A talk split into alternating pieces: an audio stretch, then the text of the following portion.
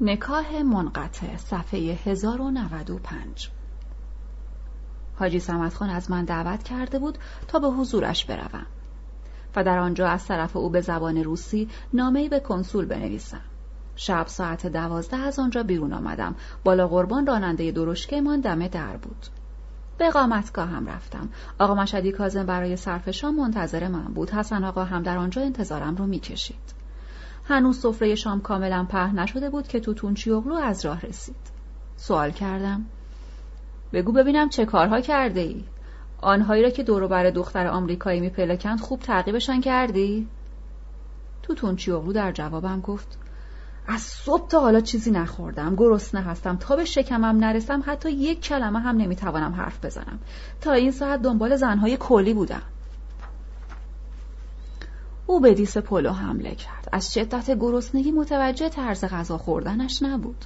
دو دستی می‌خورد از دستپاچگی پلو و خورش و سایر غذاها رو با هم قاطی می‌کرد. چنگ زدن او به پلو آنقدر تماشایی بود که همه ما دست از غذا خوردن کشیده نگاهش می‌کردیم. ولی او اصلا به روی خودش نمی آورد هر چندگاه یک بار می گفت همین الساعه تمامش می کنم. دوباره سرش را روی بشقاب پلو خم می کرد و به خوردن ادامه می‌داد. تا اینکه به غیر از نمک هرچه در سفره بود همه را خورد. سپس خودش را جمع و جور نمود. شال کمرش را هم شل کرد. نفس عمیقی کشید چند استکان از شربتی که با تخم ریحان درست شده بود خورد. دو سه تا هم آرق زد. راحت و فارغبال دستی به سبیل نازک خود کشید و گفت خوب گوش کنید برایتان داستان خندهداری خواهم گفت ببینید امروز چه به سرم آوردند کمی به سپیددم مانده بود که از خواب بیدار شدم. یادم آمد که رفیقمان سفارش کرده است به تعقیب زنهای کولی بپردازم. بلند شدم. دست و صورتم را شستم. به کوچه آمدم. در کوچه چند قراول خوابالود به اضافه مؤمنانی را دیدم که با عجله برای قصد کردن به طرف حمام میدویدند. وقتی به محله قرچیلر رسیدم کبریت زدم. ساعت را نگاه کردم. به ازان صبح چند دقیقه بیشتر نمانده بود. نزدیک در خانه دختر کلی یعنی شمشاد خانم ایستادم مجلس خوشگذرانه تمام شده بود. غلامعلی و مجید مطرب قبل از همه بیرون آمدند و رفتند. بعد از همه محمود خان بیرون آمد. او هنوز سیامس بود. چند زن کلی بیرون آمده هر کدام به سوی رفتند. همه زنها روبند داشتند. تا ساعت یازده صبح دوروبر خانه پرسه زدم. در این هنگام دختر کلی از خانه بیرون آمد. یاسین خان هم همراهش بود. دنبالشان کردم. هر کجا رفتند من هم رفتم. درد سرتان ندهم. تا ارمنستان آمدند. یاسین خان به میخانه سوناباجی رفت. زن کولی هم از در حیات وارد آنجا شد و از در عقبی به اتاق اندرونی میخانه رفت. حدود یک ساعت در آن دوروبر گردش کردم. در میخانه و در حیات هر دو را تحت نظر گرفتم. با یک چشم در میخانه را میپاییدم. با یک چشم دیگر در حیات را. سر ساعت یک آنها جداگانه خارج شدند. یاسین خان تلو تلو کنان به سوی زن کلی نیز به سوی دیگر روانه شد. دنبال زن کلی افتادم. تا مقبره سید ابراهیم رفتیم. زن دم در ایستاد. من هم ایستادم. معلوم نبود چرا داخل آنجا نمی شود در این باره فکر می کردم با خود می گفتم شاید در اینجا با کسی قرار ملاقات دارد. ایستاده منتظر اوست. یک باره دیدم که میرزا صادق متولی مقبره سید ابراهیم از در مقبره بیرون آمد و به قصد اشاره به زن کلی دستی تکان داد. اما او اعتنایی به متولی نکرد و وارد آنجا نشد. یک بار دیگر بیرون آمد. دست تکان داد. حتی چشمک زد سرش رو تکان داد. خلاصه هر عد و اطواری در آورد. اما زنک لامروت از جایش تکان نخورد که نخورد. یک ساعت بعد زنی که روبندی داشت به زن کلی نزدیک شد. به اتفاق هم به طرف مقبره رفتند اما با هم دیگر حرف نمی زدند. وقتی وارد مقبره می شدن من هم به دنبالشان رفتم. آنها به قسمت اصلی نرفتند و مستقیما وارد اتاق میرزا صادق شدند. در گوشه ایستاده چشمهایم را به در اتاق دوخته بودم. غیر از من عده دیگری هم بودند. تعداد زن و مرد منتظر یا ملاقات کننده بیش از حد بود. باید مرا ببخشید که ناگزیرم عرض کنم در این مکان داد و ستدهایی کلان صورت می گرفت. نیم ساعت بعد میرزا اسقر کارگر گورستان سید ابراهیم نگاهی به دوروبر انداخت و به حجره میرزا چپید. من ایستاده بودم و در ورودی را زیر نظر داشتم. آن طرفتر حاجی احمد مردشور ایستاده به دری که زنها از آن تو رفته بودند چپ چپ نگاه می‌کرد حالت غیرعادی داشت. چپاق خود را زود زود پرو خالی می‌کرد من و حاجی احمد هر دو از ایستادن زیاد خسته شده بودیم. مدتی بعد زن کلی و اسقر دواتگر اغلو با هم از اتاق میرزا صادق بیرون آمدند. برای اینکه دیده نشوم با عجله در گوشه پنهان شدم ولی می توانستم آنها را به خوبی ببینم. حاجی احمد چپقش را بلند کرد به سوی شمشاد خانم دوید و گفت کلی پدر سوخته. می‌دهم گیست را ببرند. تو زن مردم را از را به در می‌کنی به جاهای آنچنانی میفروشی؟ دواتگر اغلو گفت خفه مردی که همین الان سیبیلت را دود می‌دهم در این هنگام میرزا صادق و میرزا اسقر به همراه یک زن از اتاق خارج شدند. در حیات قیامتی برپا شده بود. حاجی احمد جلوتر پرید و سیلی محکمی به صورت میرزا زد و گفت پدر سوخته اینجا را عذبخانه کرده ای؟ از سائه می‌روم نزد حاجی شجاع الدوله. بلا فاصله میرزا اسقر کارگر گورستان یقه حاجی احمد و چسبید و گفت همین الان 15 تومن طلب مرا رد کن. دیگر نمی‌خواهم با تو معامله کنم. پولم را پس بده. پدر سوخته بی غیرت شاهی شاهی از کارگری پول جمع کردم و سپردم دستت. همین حالا کت و کلاهت را برمیدارم. آنها کتک کاری می‌کردند و میرزا صادق شگفت زده رو به مردم کرده بود و می‌گفت ای مردم من چه می‌دانستم که اون نسبتی با این مرد دارد؟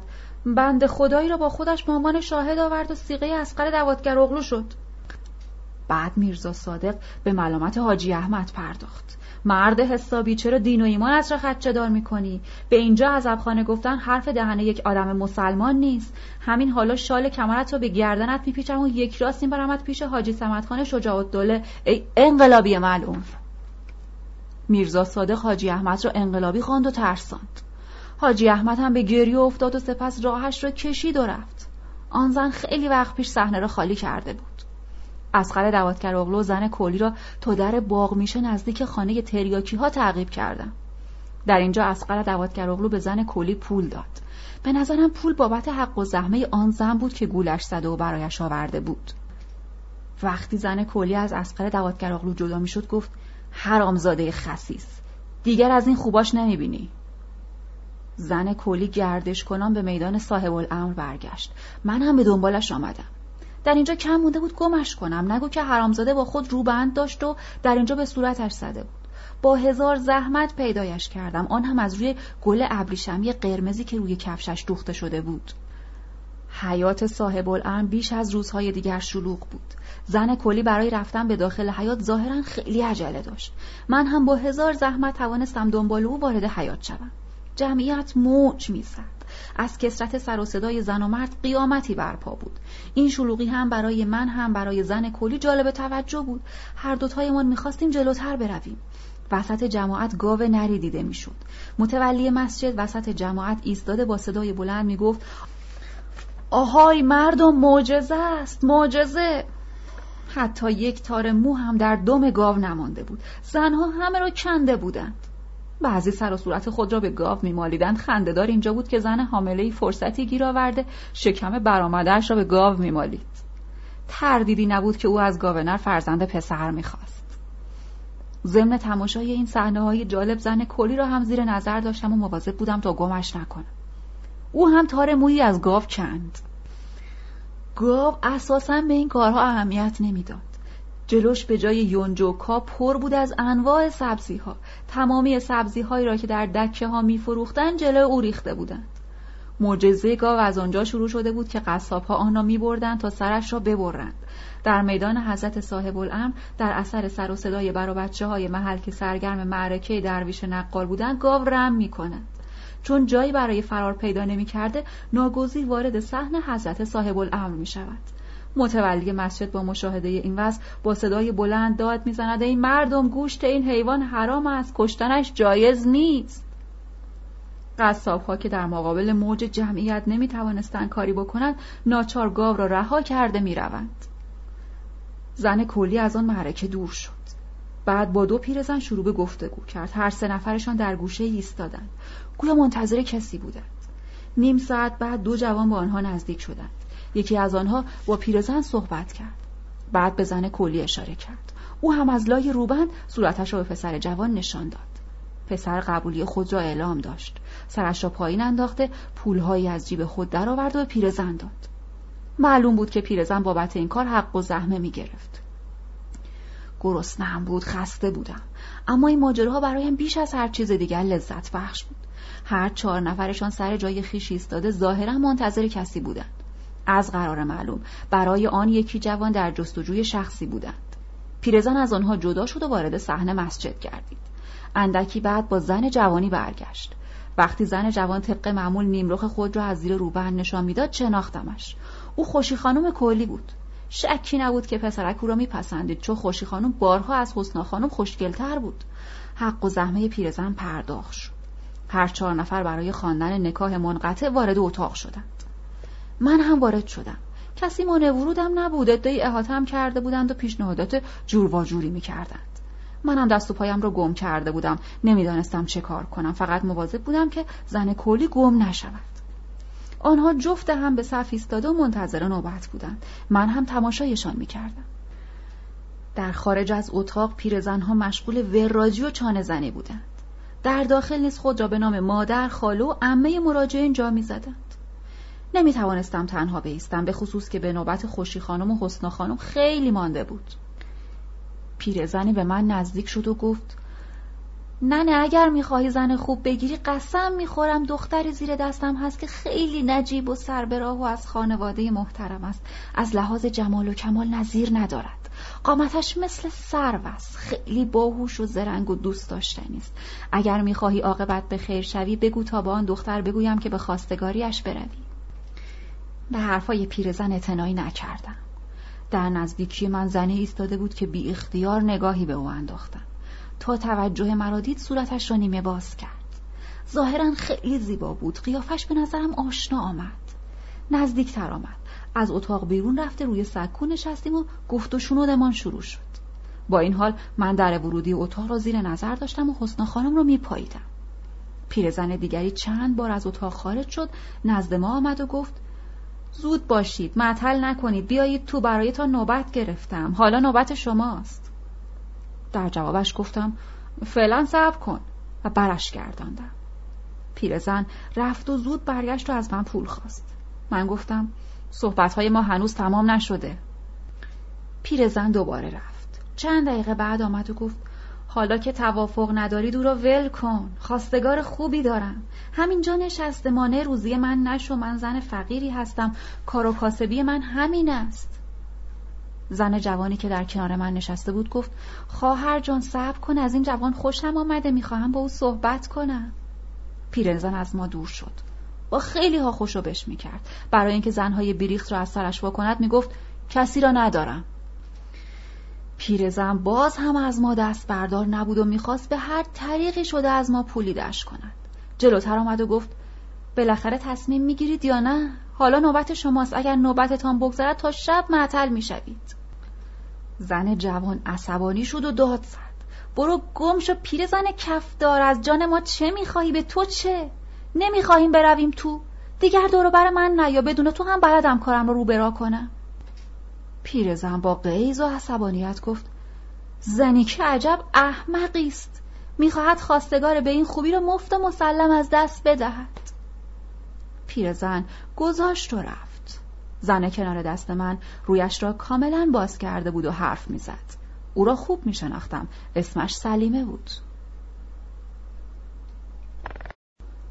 ادامه فصل قبل صفحه 1104 پیرزن گذاشت و رفت. زن کنار دست من رویش رو کاملا باز کرده بود و حرف می‌زد. او رو خوب میشناختم. اسمش سلیمه بود. با آنکه آبل رو نبود همه به او چوپور سلیمه می‌گفتند. پاورقی. چوپور به معنای آبل روست. مترجم. ادامه متن. در زمان ستارخان به نفع مهاجمین قرداغ بر علیه نهضت مشروط خواهان فعالیت می‌کرد. او به بهانه ملاقات با مجاهدین به سنگرهای مسجد کبود می آمد و تعداد نفرات و اسلحه و مهمات آنها را به مهاجمین قرداغ اطلاع می‌داد. بالاخره روزی دستگیرش کردیم. موهایش را تراشیدیم لباسهایش را درآوردیم و سوار اولاغ بدون پالانش کردیم. شرح گناهانش را هم نوشتیم و از گردنش آویزان کردیم و در محله خیابان رها ساختیم. خلاصه من و چوپور سلیمه برخواستیم و به اتاق رفتیم. وقتی وارد آنجا می شدیم نوبت حسنا خانم بود. حالا خودش را گلبرگ خانم دختر مشهد وردی معرفی می‌کرد. ظاهرا شوهرش را هم در زمان انقلاب طرفداران مشروطه کشته بودند. مردی که قصد نکاح داشت اسمش محمد فرزند خانلی بود. این کار برایش ده تومان تمام شد. لبهای میرزا به هم خورد حکم شرعی را جاری کرد و دو قران حق و زحمه گرفت و به زیر پوستینی که روی آن نشسته بود انداخت. زن کولی ده تومان مهریه را قبلا دریافت کرد. به پیرزن هم چیزی نداد. آنها منتظر ماندند تا خوشی خانم هم کارش تمام شود. گویا می‌خواستند چهار نفری با هم بروند. کار خوشی خانم به تأخیر افتاده بود چون یک نفر از اهالی مراقه آمده بود و می‌خواست کارش خارج از نوبت انجام شود. زوجها منتظر ایستاده بودند. من هم در گوشه ایستاده در فکر پیدا کردن راه مناسبی برای خلاصی از چنگ چوپور سلیمه داشتم. ولی او مدام به من اظهار علاقه می کرد. صورتش را کاملا باز کرده نشان می‌داد و با التماس تمایل خود را برای زندگی دائمی با من ابراز می کرد. در این هنگام ناگهان متوجه شدم که او را گرفتند و کشان کشان از کنارم بردند آنها می‌گفتند بیا حرامزاده بیا زنی که یه پدر سوخته سر مردم شیر میمالی و بعد می‌زنی به چاک کتک کاری کنان به حیات رفتند در آنجا یک نفر دیگر هم یقه چوپور سلیمه را گرفت. بعد معلوم شد که این زن هر روز سر چند نفر کلا می‌گذارد و باید با استفاده از شلوغی و جار و جنجال در می‌رود. پیرزنی که قبلا با او مراوده داشت نزدیکتر آمد و گفت چوپور پدر سوخته حقت هست بکش. ببین در آینده چه بلاهایی سرات میآورم. کاری می‌کنم که دیگر جرأت نکنی پایت را به این حیات بگذاری. در این هنگام مراسم خوشی خانم هم تمام شد. او هم به حسنا خانم و شوهر موقتی ملحق شد و با هم به تماشای جریان سلیمه مشغول شدند. در این هنگام فریاد زنی را شنیدیم. وای بچم خانه خراب شد. همه برگشتن تا او را نگاه کنند. شوهر موقت حسن خانم و خوشی خانم هم به آن طرف برگشتند. در این موقع هر دو زن کلی جلوی چشم من زود روبند سفیدشان را برداشتند و روبند دیگری به صورت زدند. پیرزنهایی که کارشان واسطگی بود از خیلی وقت پیش در رفته بودند. مردهای مقبون وقتی برگشتند اثری از زنهای کلی ندیدند. هر طرف را که نگاه کردند آنها را پیدا نکردند. در حالی که آنها که خود را به شکل خانمهای دیگری درآورده بودند جلوی چشمشان راه می‌رفتند. پس از اینکه چوپور سلیمه توانست خودش را نجات داده فرار کند ازدهام و سر و صداها کم شد. زنهای کلی نیز در آن حوالی پرسه می‌زدند. مردهای سرگردان نیز پس از اینکه مدتی گشتند و نتوانستند آنها را پیدا کنند ناامیدانه از صحن بیرون رفتند. من یک لحظه از زن کلی قافل نبودم. با وجود اینکه خود را به شکل خانمهای دیگری درآورده بود باز از روی نشانه گل روی کفشش میشناختمش و مواظب بودم تا گمش نکنم.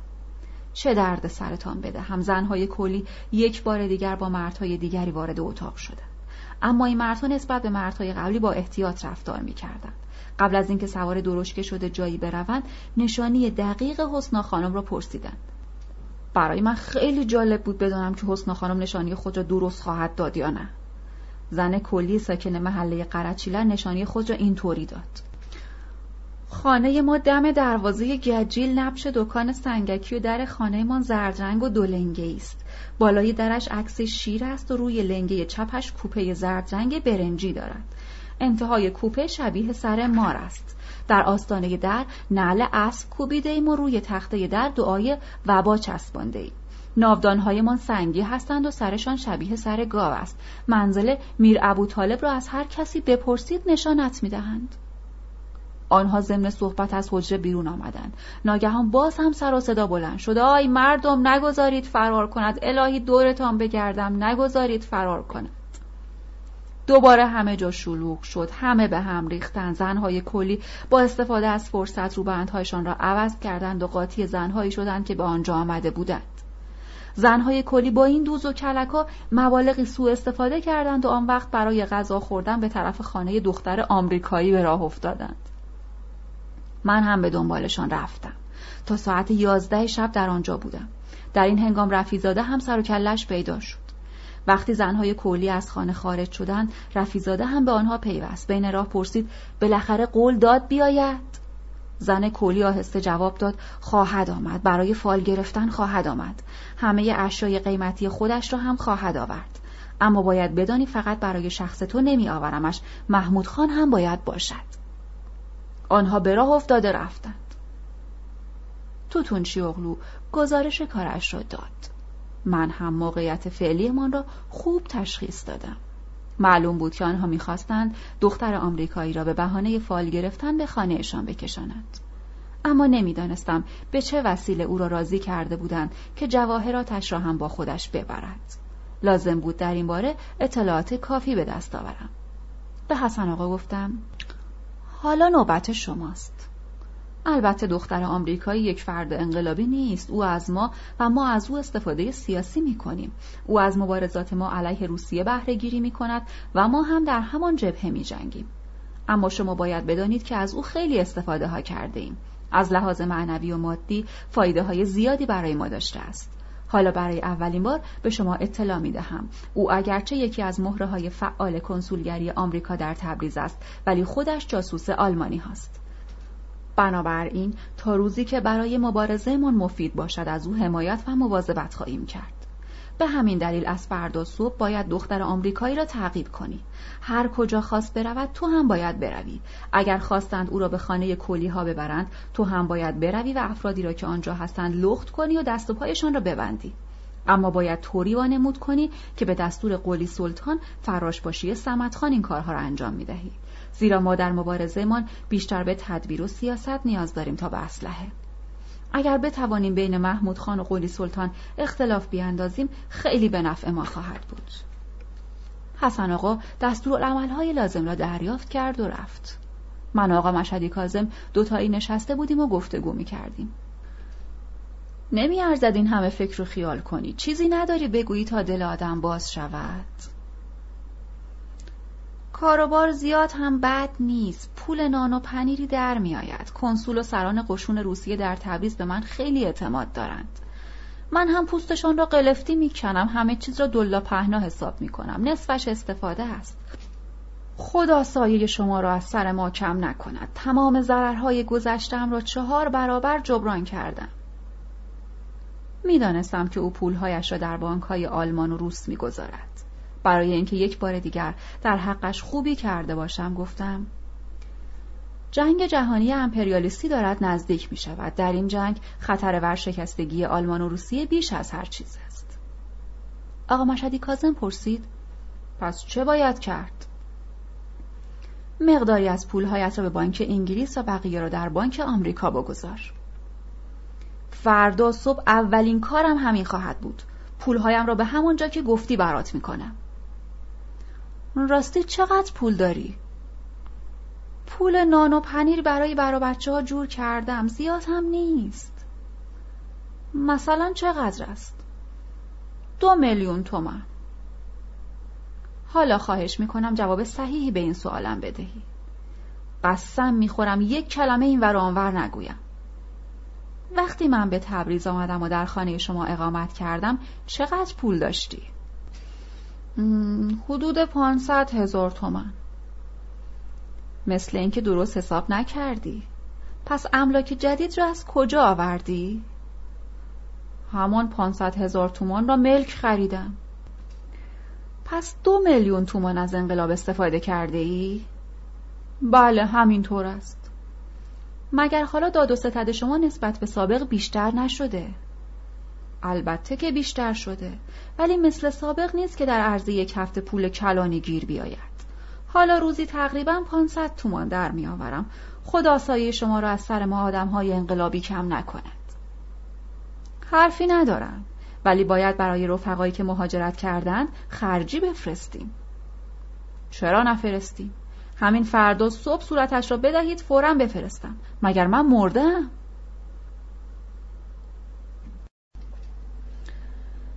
جشن سالگرد تولد نینا صفحه 1112 شرکت کنندگان در جشن سال روز تولد نینا قرار گذاشته بودند سر ساعت سه در اقامتگاه من حضور یابند تا دست جمعی برای عرض تبریک برویم. آقا مشدی کازم و عروسهایش تحفه و سنوبر توتون چیاغلو و حسن آقا همگی آماده بودند تا حرکت کنیم که درشکه دیگری دم در خانه ایستاد و رفیق علی اکبر وارد حیات شد. پاورقی تحفه و سنوبر دختران تحمین خانم نامزد پسرهای آقا مشدی کازم شده بودند که در خارج از ایران به تحصیل اشتغال داشتند. ادامه متن از تجدید دیدار و سلامت او بی نهایت خوشحال شدیم.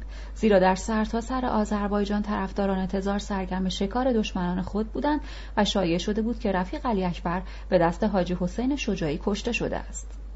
رفیق علی اکبر برای اینکه بتواند همراه ما به خانه نینا بیاید پانزده دقیقه وقت خواست. او در این فاصله می‌خواست لباسهای سفر را تعویز و سر و را مرتب کند. من هم به همراه او وارد خانه شدم. درباره وضعیت خودمان و روابطی که با سمت خان برقرار کردم شمه گفتم. او ابتکارات مرا ستود و خبر داد که تصمیم دارد مدت زیادی در تبریز اقامت کند و از این لحاظ مرا خوشحال کرد. خیلی از مهمانهای نینا که حضور داشتند برای استقبال از ما تا ایوان آمدند. نینا به محض دیدن رفیق علی اکبر همه را فراموش کرد سر او را بغل کرد و بوسید و گریست. او هم پیشانی نینا را بوسید و گریه کرد. نینا دست او را گرفت و به سالن هدایت کرد. نیم ساعت بعد سردار رشید در حالی که لباس رسمی بر تن داشت وارد شد. او برای اولین بار که به منزل نینا می آمد تزئینات خانه و آراستگی آن باعث حیرتش شده بود. علاوه بر آن دیدن دخترهای تحمین خانم هم بر حیرت او می افزود. این دختر خانم ها اروپایی هند؟ نه خیر اهل تبریزند خواهران ما هستند و عروس های آقا مشدی کازم سردار رشید حرفی نزد و رو به آقا مشهدی کازم کرد و پرسید پس آقازاده ها کجا هستند؟ آقا مشهدی کازم جواب داد بندزاده ها در برلین تحسین می کند. اگر عمری باقی باشد سال آینده خانم ها نیز به آنجا خواهند رفت. این کار برای سردار رشید بیش از حد تعجب آور و غیرعادی آمد و گفت همینها؟ برلین؟ بله به برلین حالا که نامزدهاشان درس می‌خوانند بگذار خودشان هم بخوانند کشور ما به خانمهای تحصیل کرده و متخصص نیاز فراوان دارد سردار رشید گفت احسنت صد آفرین امروز خودم را در جمع ایرانیان روشنفکر و متمدن می‌بینم با وجود اینکه سردار رشید رفیق علی اکبر را قبلا چند بار دیده بود باز دوباره به او اشاره کرد و پرسید این آقا کیستند؟ نینا پاسخ داد شریک تجاری ما هستند امروز وارد تبریز شدند سردار رشید خطاب به رفیق علی اکبر گفت چه تجارتی دارید؟ رفیق علی اکبر گفت تجارت چشمگیر و پر درآمدی نداریم. سردار رشید پرسید بالاخره خرجی که در می آید؟ اگر کارها سر و سامان بگیرد البته که در می آید. تجارت تمیزی داریم. کار ما خرید و فروش جواهرات است. خیلی خوب خیلی هم پاکیزه. تجارت جواهر کار محترمانه و پرارزشی است. حسن آقا و توتون اغلو هم مشغول پذیرایی از مهمانها بودند. آنها را نیز معرفی کردم. یکی از این آقایان برادر دختر خانم هاست آن یکی هم برادر من است.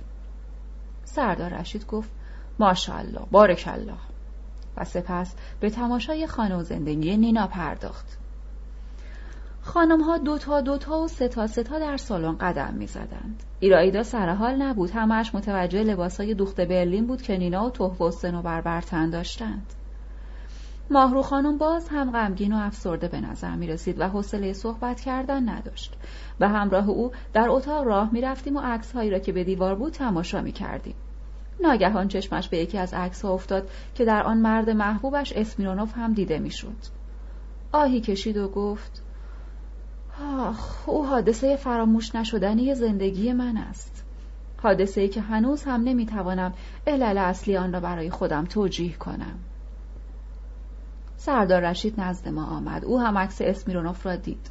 آهی کشید و گفت این مرحوم شخصیتی والا و نجیب بود. مرگ او قلب ایرانیان شرافتمند را واقعا جریه دار ساخت. وجود این شخصیت اصیل برای عالم اسلام هم باعث شرف و افتخار بود. پذیرش دین مبین اسلام از طرف او ثابت کرد که دین مقدس ما تا چه اندازه یک دین حقیقی است. ماهرو با استهزا و عصبانیت نگاهش کرد و سپس به سوی نینا رفته زیر بازویش را گرفت و با او به قدم زدن پرداخت. در این هنگام کنسول تزار و زن و دخترهایش هم آمدند. حاضران به ردیف ایستاده بودند. همانطور که به سردار رشید معرفی شده بودند به حضور او و خانوادهاش نیز معرفی شدند. کنسول تزار که برای اولین بار می‌دید دختر خانم های ایرانی این چنین آزادانه در اجتماعات شرکت می کنند گفت باورم نمی شود منتها اگر این گونه دختر خانم ها با شیوه تعلیم و تربیت روسیه ادامه تحصیل می‌دادند از معاشرت و نشست و برخواست با آنها می‌شد به روحیات زن ایرانی پی برد. این کار برای مردم روسیه که علاقمند به همکاری با مردم ایران هستند فوقالعاده جالب است. نینا به جای من پاسخ داد. جناب جنرال این دختر خانم ها مثل دخترهای روسی به زبان روسی حرف می‌زنند. کنسول با دخترها مدت زیادی به زبان روسی حرف زد و خیلی خوشش آمد. دوباره با آنها دست داد و گفت آفرین بر شما. بیایید به خرج دولت روسیه شما را برای تحصیل به پتروگراد بفرستم. سنابر در جواب پیشنهاد کنسول گفت خیلی تشکر می کنم در پاییز آینده برای تحصیل به برلین خواهیم رفت. چرا به برلین؟ رنگ رخسار دخترها سرخ شد. خجالت میکشیدند به کنسول جواب دهند. نینا به کمکشان شتافت. نامزدهایشان در برلین مشغول تحصیلند. کنسول با نارضایتی گفت ایران از جهات سیاسی و اقتصادی با امپراتور کبیر روسیه روابط و پیوندهای ناگسستنی و همه جانبه دارد. به نظر من اگر این روابط در زمینه های فرهنگی و علمی نیز توسعه یابد به نتایج مثبتتر و مطلوبتری منتهی خواهد شد. سنابر برای جلب رضایت کنسول گفت جناب ژنرال فرهنگ و تمدن روسیه مال خودمان است. باید از فرهنگ و تمدن آلمان هم دستاوردی داشته باشیم. کنسول از طرز جواب دادن او خیلی راضی شد. دوباره دستش را فشار داد. اتاقها را یکی یکی سر زدیم. وقتی از اتاق کار نینا رد می شدیم هدیه هایی را که برای جشن تولدش آورده بودند از نظر گذراندیم. جالب ترین و گرانبهاترین آنها را رفیق علی اکبر با خود آورده بود که جعبه نقره بود و نمونه زیبایی از هنر و صنعت اصیل ایران قدیم. روی قوطی تصویر فتلیشا با نگین های ظریف و گرانبها منقوش شده بود. از داخل قوطی و محتوایان کسی خبر نداشت. همه مسهور زیبایی ظاهری آن بودند. تأثیر عمیق ذوق و ظرافت هنری در چهره حاضرین به خوبی هویدا بود. بعضی از حاضرین مدعی بودند که قوطی مخصوص نگهداری توتون است. سردار رشید هم همین عقیده را داشت. او نظرش را در عبارت کوتاهی چنین بیان کرد.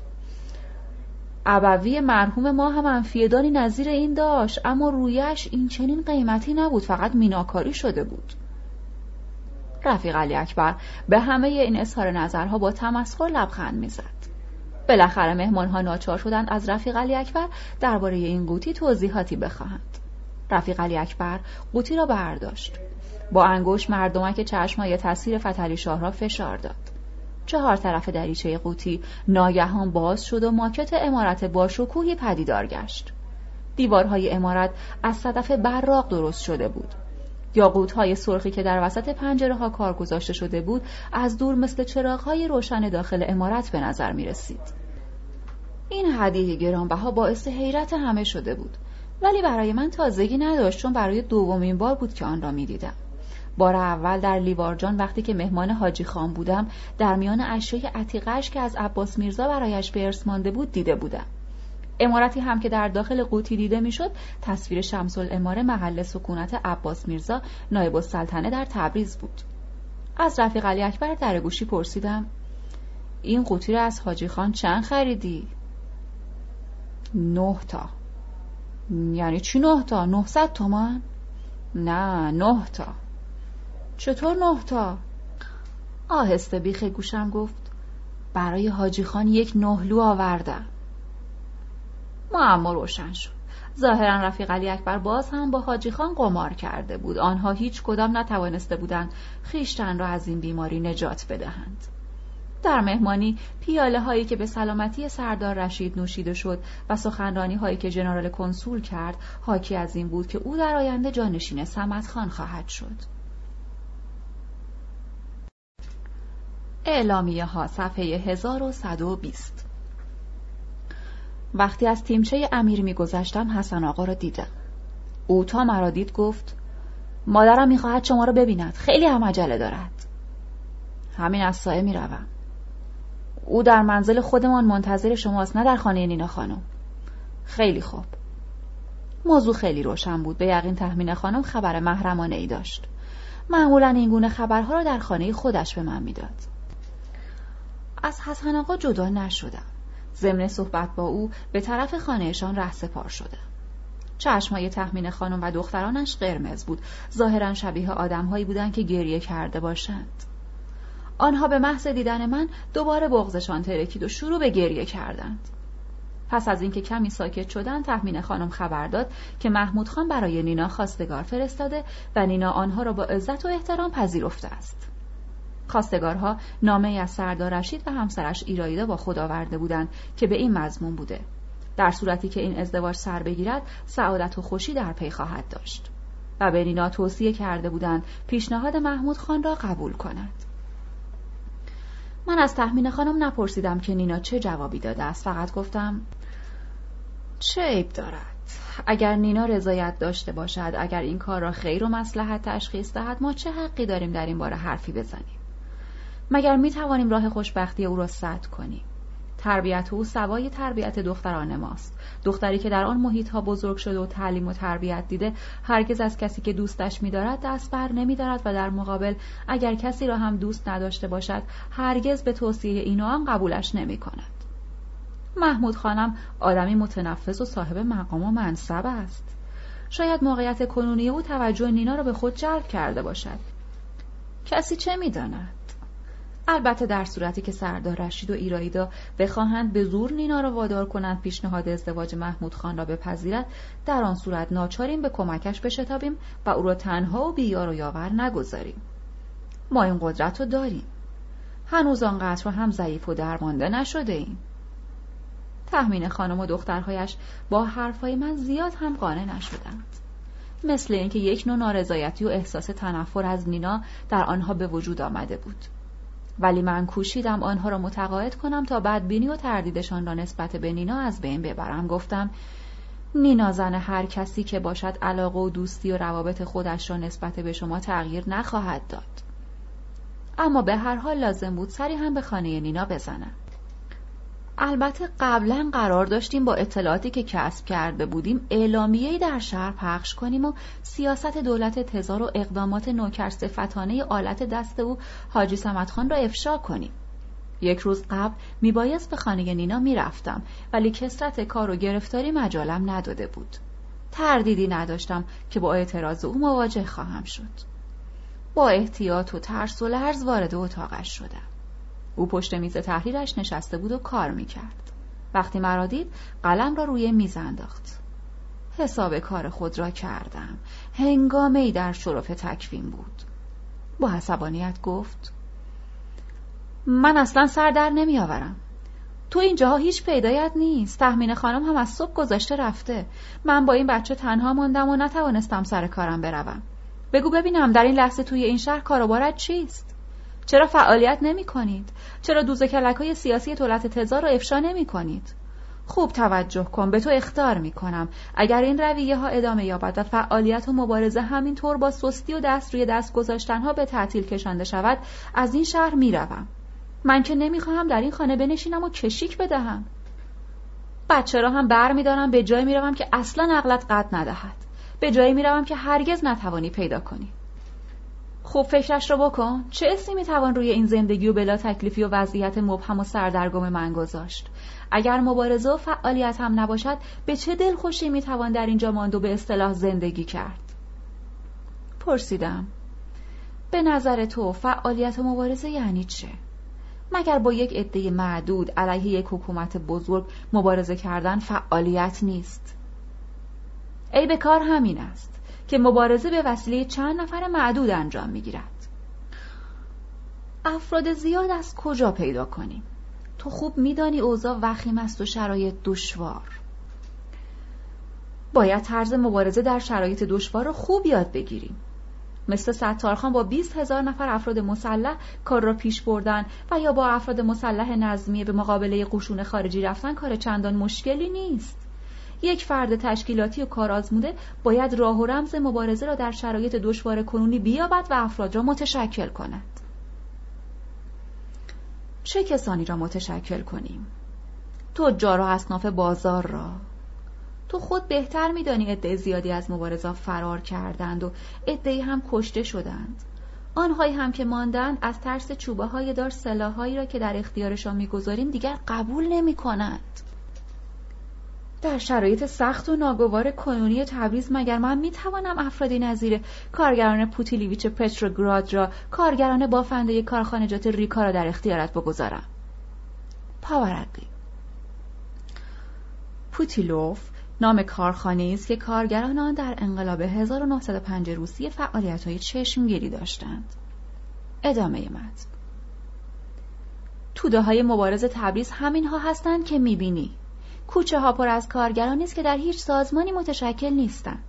هر گوشه و کنار شهر پر از حمال و مردم فقیر و گرسنه و برهنه است که حاضرند به خاطر یک لقمه مزدوری کنند و جان بکنند.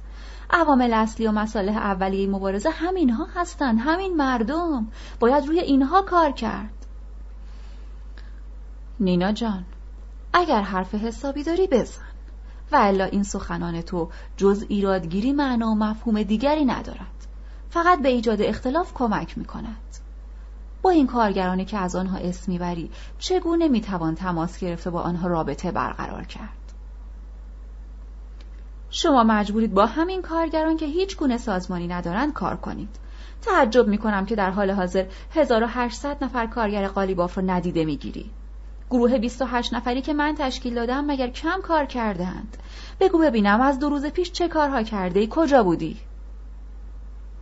اگر کار واجبی نداشتم هرگز خلف وعده نمی کردم. تحمین خانم هم آماده می شد که به اینجا بیاید. تو را کجا دیدی؟ به منزلشان رفته بودم مگر از تو خواسته بودند که به آنجا بروی؟ خیر پس چرا رفته بودی؟ لازم بود درباره مسئله اعزام دخترها به برلین مذاکره کنم مسئله دخترها؟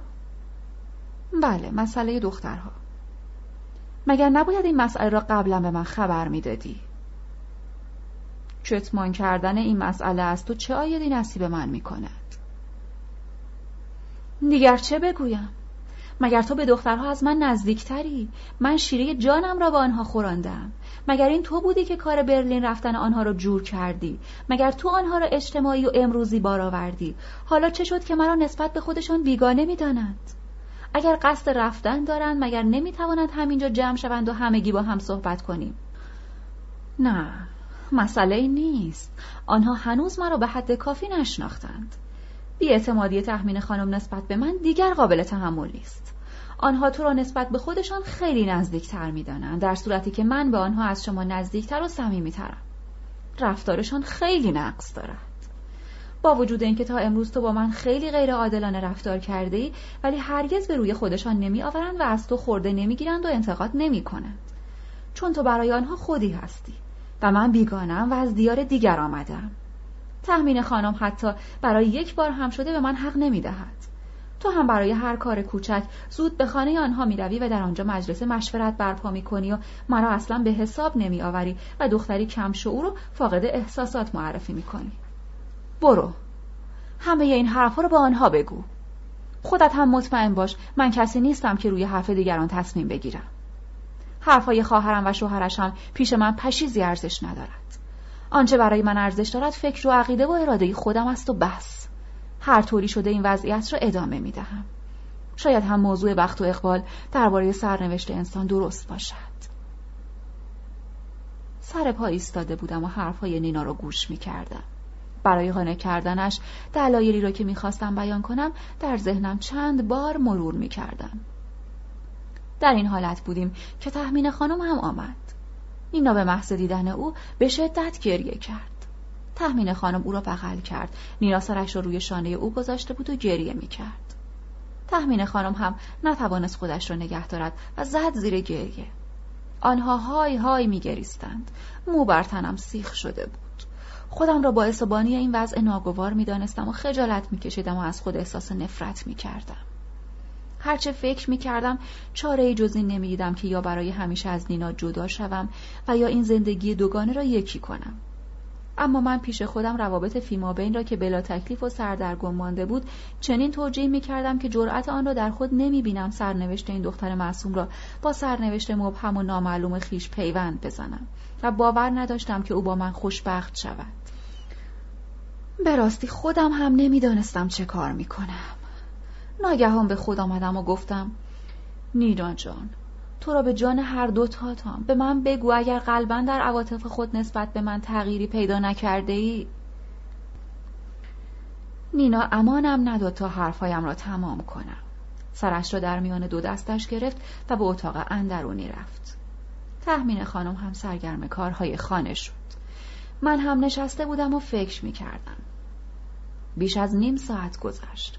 افکار گوناگون به مغزم خطور می کرد. در اتاق باز شد. نینا در حالی که لباس آبی زیبا و دوست داشتنی برتن کرده بود آمد و پشت میز تحریرش نشست. او می‌خواست خیشتن را عصبانی و جدی نشان دهد. اما تکانهای خفیف که در لبهایش دیده می‌شد نشان می‌داد سعی دارد تبسم خود را پنهان کند. ناگهان گفت بلند شو بیا اینجا. تبسم خفیفی کرد. بدین طریق با هم آشتی کردیم و همه چیز به خیر و خوشی گذشت. در کنارش نشستم. او کاغذی را که به زبان روسی نوشته شده بود جلوی من گذاشت و گفت خیلی منتظرت شدم نیامدی. بالاخره اعلامیه ای را که قرار بود در شهر پخش شود شروع کردم بنوشتن.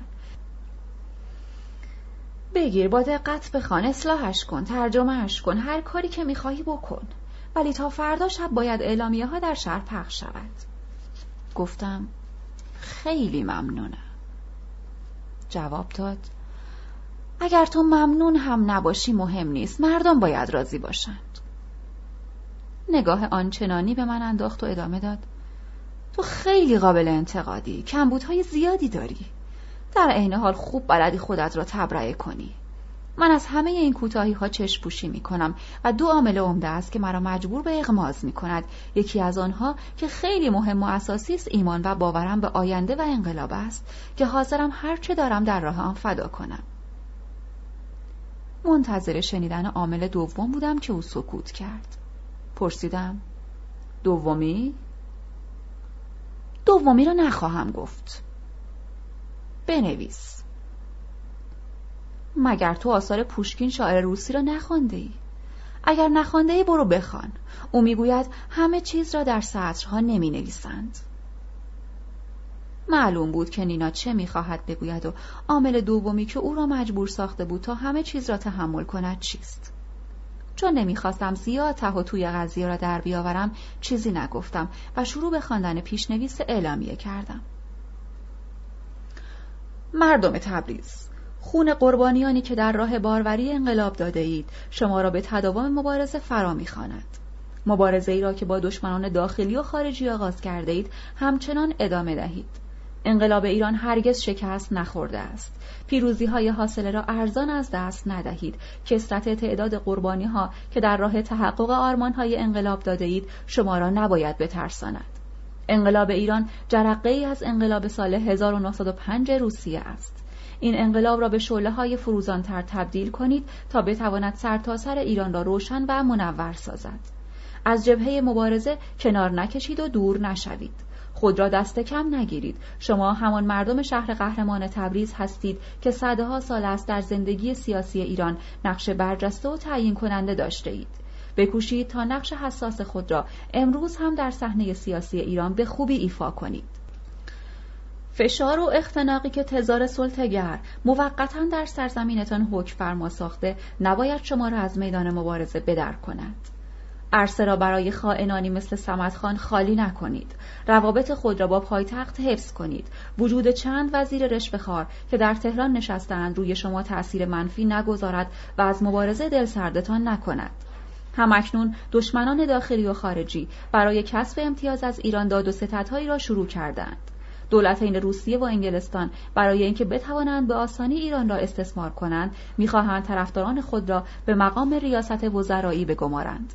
سازانوف سفیر دولت روسیه در تهران طی تلگرام شماره 724 که به وزیر خارجه آن دولت در پتروگراد مخابره کرده ماجرای داد و ستدهایی را که برای تصدی مقام رئیس الوزرایی در جریان است به وضوح مشخص کرده است. انگلیسی ها مستوفی الممالک و روزها سعد و دوله را به این مقام نامزد کردند. مردم آذربایجان باید بر علیه هر دو نفر اینها قیام کنند چون هر دوتای آنها خود را آماده می کنند تا کشورشان را به بیگانه بفروشند. روزها سپهدار را نیز نامزد کردند برای اینکه او مبلغ زیادی به بانک روس مقروض و تمامی املاکش در گروه بانک استقراضی روس است. مردم تبریز متن تلگرام زیر را خوب بخوانید. سفیر روسیه در تهران به سازانوف وزیر خارجه آن دولت در تلگرام شماره 102 چنین می نویسد. برای گرفتن امتیاز کشتیرانی در دریاچه ارومیه مساعدت های شما مورد نیاز است. اگر قبلا پیشکش هایی به اشخاص معین اهدا نشود بدون شک این کار صورت نخواهد گرفت. مردم تبریز برای رهایی کشورتان از دست سلطجویان بیگانه و وطن فروشان داخلی تلاش کنید. حکومت تزاری تمام سرزمین ایران را استثمار می کند. منابع درآمد آن را بین اتباع تزار و گردن کلوفت های وابسته به آن دولت تقسیم می کند. درآمد گمرکات ایران به کجا سرازیر می شود؟ علل فقر مالی کشورتان از کجا سرچشمه می گیرد؟ سفیر روسیه در تهران در یادداشتی که به رئیس الوزرای ایران و وسوق الدوله وزیر خارجه ارسال داشته با بیشرمی تمام از تقسیم عایدات گمرکات این کشور سخن می‌گوید سفیر روسیه در یادداشت خود وصول قسمت عمده ای از عایدات ایران از گمرکات را بابت بهره بدهی هایش به بانک استقراضی روس اعلام می دارد و خاطر نشان می سازد که ما بقیه آن را بین چه عناصری قسمت کرده است. یادداشت شماره 118 سفیر روسیه در تهران را به وسوق الدوله وزیر خارجه ایران خوب ملاحظه کنید. عالی جناب وظیفه خود می‌دانم تا تسکاری زیر را به اطلاعتان برسانم. وجوه باقی مانده از عایدات گمرکات ایران تا تاریخ اول ماه ژوئن 1914 در بانک استقراضی روس به شرح زیر تقسیم گردیده است. یک از مبلغ دو میلیون و هزار و شش قران و چهل دینار که در بانک باقی مانده مبلغ یک میلیون و هزار و چهار قران و چهل دینار به بریگاد قزاق اعلی حضرت پرداخت شده است. حتما عالی جناب در این مورد با من هم عقیده هستند که عدم پرداخت این پول به منزله انحلال بریگاد قزاق بود که دولت امپراتوری هرگز به این کار رضایت نمی‌داد. اسناد و مدارک این هزینه ها از طرف رئیس بریگاد در موقع مقتضی به خزانهداری کل تحویل خواهد شد. دو برای جبران خسارت اموال قارت شده آرزومانیان طبعه روس مبلغ 18 هزار تومان. 3. بابت استفاده دولت پادشاهی ایران از ماشین های مشدی هادی طبعه روس مبلغ 5090 تومان. چهار بابت جبران خسارت اموال مصادره شده برادران علیوف در شیراز به وسیله شیخ عرب 20 هزار تومان. 5. بابت وصول طلب ابراهیم مانویلیان طبعه روس از مختار سلطان طبعه ایران 2000 تومان. 6. بابت جبران خسارت تاراج قالی های عبدالله یوفها ساکنان شاماخ اتباع روسیه در نزدیکی های اصفهان به وسیله راهزنها مبلغ 4300 تومان. هفت سه سال پیش در نزدیکی سرخ حصار پارچه های پروخوروف صاحب کارخانه پارچه بافی در روسیه قارت شده بود. از این بابت مبلغ 350 تومان به او پرداخت شد. مردم تبریز این از سرنوشت عایدات وطن شما برای رهایی از دست این قارتگران بیشرم باز هم باید تجارب و شعور انقلابیتان را به کار بگیرید و علیه وطن فروشانی چون سمدخان و سردار رشید مبارزه بی امانتان را با شدت هرچه تمامتر ادامه دهید. اعلامیه که نینا نوشته بود در اینجا پایان یافت. من هم پیشنهاد کردم مطلب زیر به آن افزوده شود. مردم تبریز روزهای مهم و حساس در شرف نزدیک شدن است. دنیا در لب پرتگاه خونین و خطرناک قرار گرفته است. سرمایهداران خونخوار کشتارگاه های خود را برای از بین بردن انسانها آماده می کنند. حکومت تزار در سرحدات ایران و عثمانی نیز مثل سایر جاها دست به تدارکات زده و نیروهای خود را بسیج کرده است. جاسوسان تزار امثال شیخ بارزانی ها، عبدالرزاق بیک ها و سید بیک ها شروع به کار کردند. مردم آذربایجان در آینده نزدیکی سرزمین خسته و پایمال شده شما به میدان جنگ سربازان عثمانی، روسیه و آلمان و انگلیس تبدیل خواهد شد. سیاست های جنایتکارانه و سلطگر این دول امپریالیست دشمن آشتی ناپذیر شماست.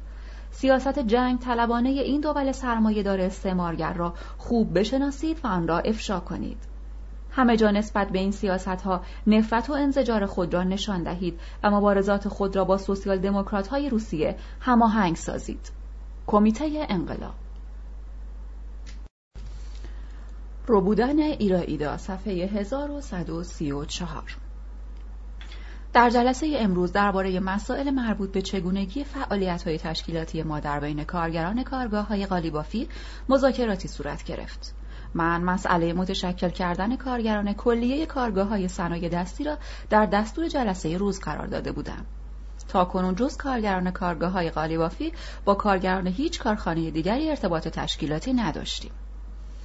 در جلسه امروز تصمیم گرفته شد یک عدهای از کارگران تشکیلاتی از کارگاه های فعلیشان به کارگاه های دیگر منتقل شوند دو شفی فرزند شعبان، علی اکبر فرزند کازم، حاجقا فرزند عوض، داداش فرزند قلی، باقر فرزند حاجی، صالح فرزند مسیب، یاور فرزند خلیل، بی آنکه توجه کارفرمایانشان جلب شود، به تدریج دست از کارشان بکشند و استعفا بدهند.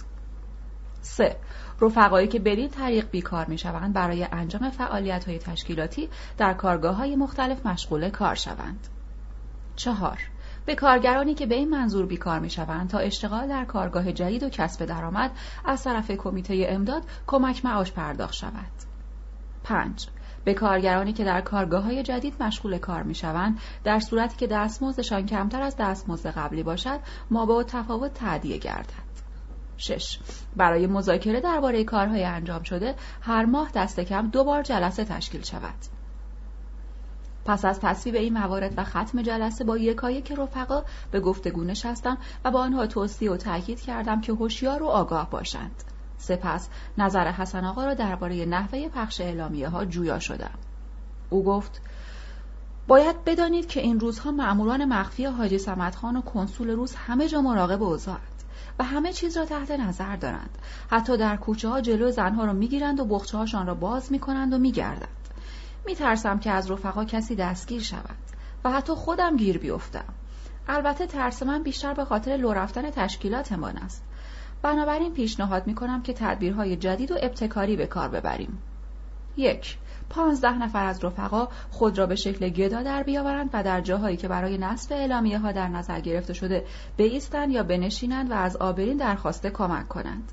این افراد به محض یافتن فرصت مناسب اعلامیه ها را به دیوار میچسبانند و به سرعت محل را ترک می کنند فعلا کسی به گدایان زنین نمی شود دو شب هنگام دم در هر حمامی چند تایی از اعلامیه ها را بگذاریم تا کسانی که صبح زود به حمام می روند هر کدام یک برگ از آن را بردارند و بخوانند. طبیعی است که بعد از خواندن به دیگران خواهند داد. 3. دم در مساجد نیز باید تعدادی اعلامیه بگذاریم. دم در مساجد بزرگ و پرجمعیت مخصوصا جلوی خانه مدرسه طالبیه. تعداد بیشتری باید گذاشت. از تدابیر حسن آقا رضایت و قدردانی کردم و برای بار دوم گفتم رفقا بیش از هر چیز باید مواظب خودتان باشید که دستگیر نشوید. چون دستگیری شما به احتمال زیاد سبب سوء زن معموران به من و نینا خواهد شد. در آن صورت همه کارها دگرگون و از این رو به آن رو می شود. رفقا رفتند. فقط توتونچی اغلو ماند و در این هنگام در کوچه به صدا درآمد. توتون چیاغلو رفت در را باز کند. چند لحظه بعد خانمی که چادر مشکی به سر داشت و سر و صورت خود را کاملا پوشانده بود وارد شد. در نگاه اول نشناختمش.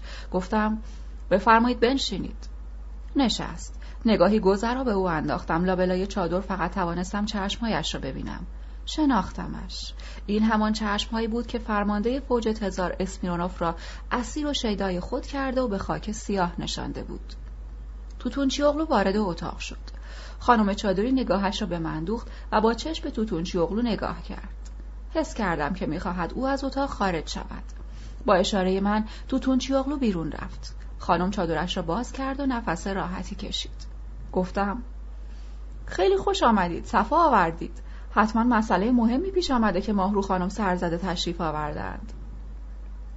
خانم ماهرو با چشمهای اندیشناک نگاهم کرد که به ندرت در زنان تبریز دیده می شود. و پس از اندکی فکر و درنگ نگاه محتاطانهای به دور بر انداخت و گفت من نه فقط حالا بلکه از خیلی وقت پیش می‌دانم که شما چه آدم عجیبی هستید. مخصوصا روزی به این حقیقت پی بردم که آن اسرار مهم و خونین را در اختیارتان گذاشتم. به نظر من کسی هستید که در مقابل مشکلات و رویدادهای خطرناک بیان که دست و پایتان را گم کنید همیشه می توانید راه حل خوب و مناسبی پیدا کنید و به همین دلیل هشدارتان می دهم که خطر بزرگی تهدیدتان می کند. خطری که می تواند هم شما و هم محبوب هم مسلکتان خانم نینا را محو و نابود کند.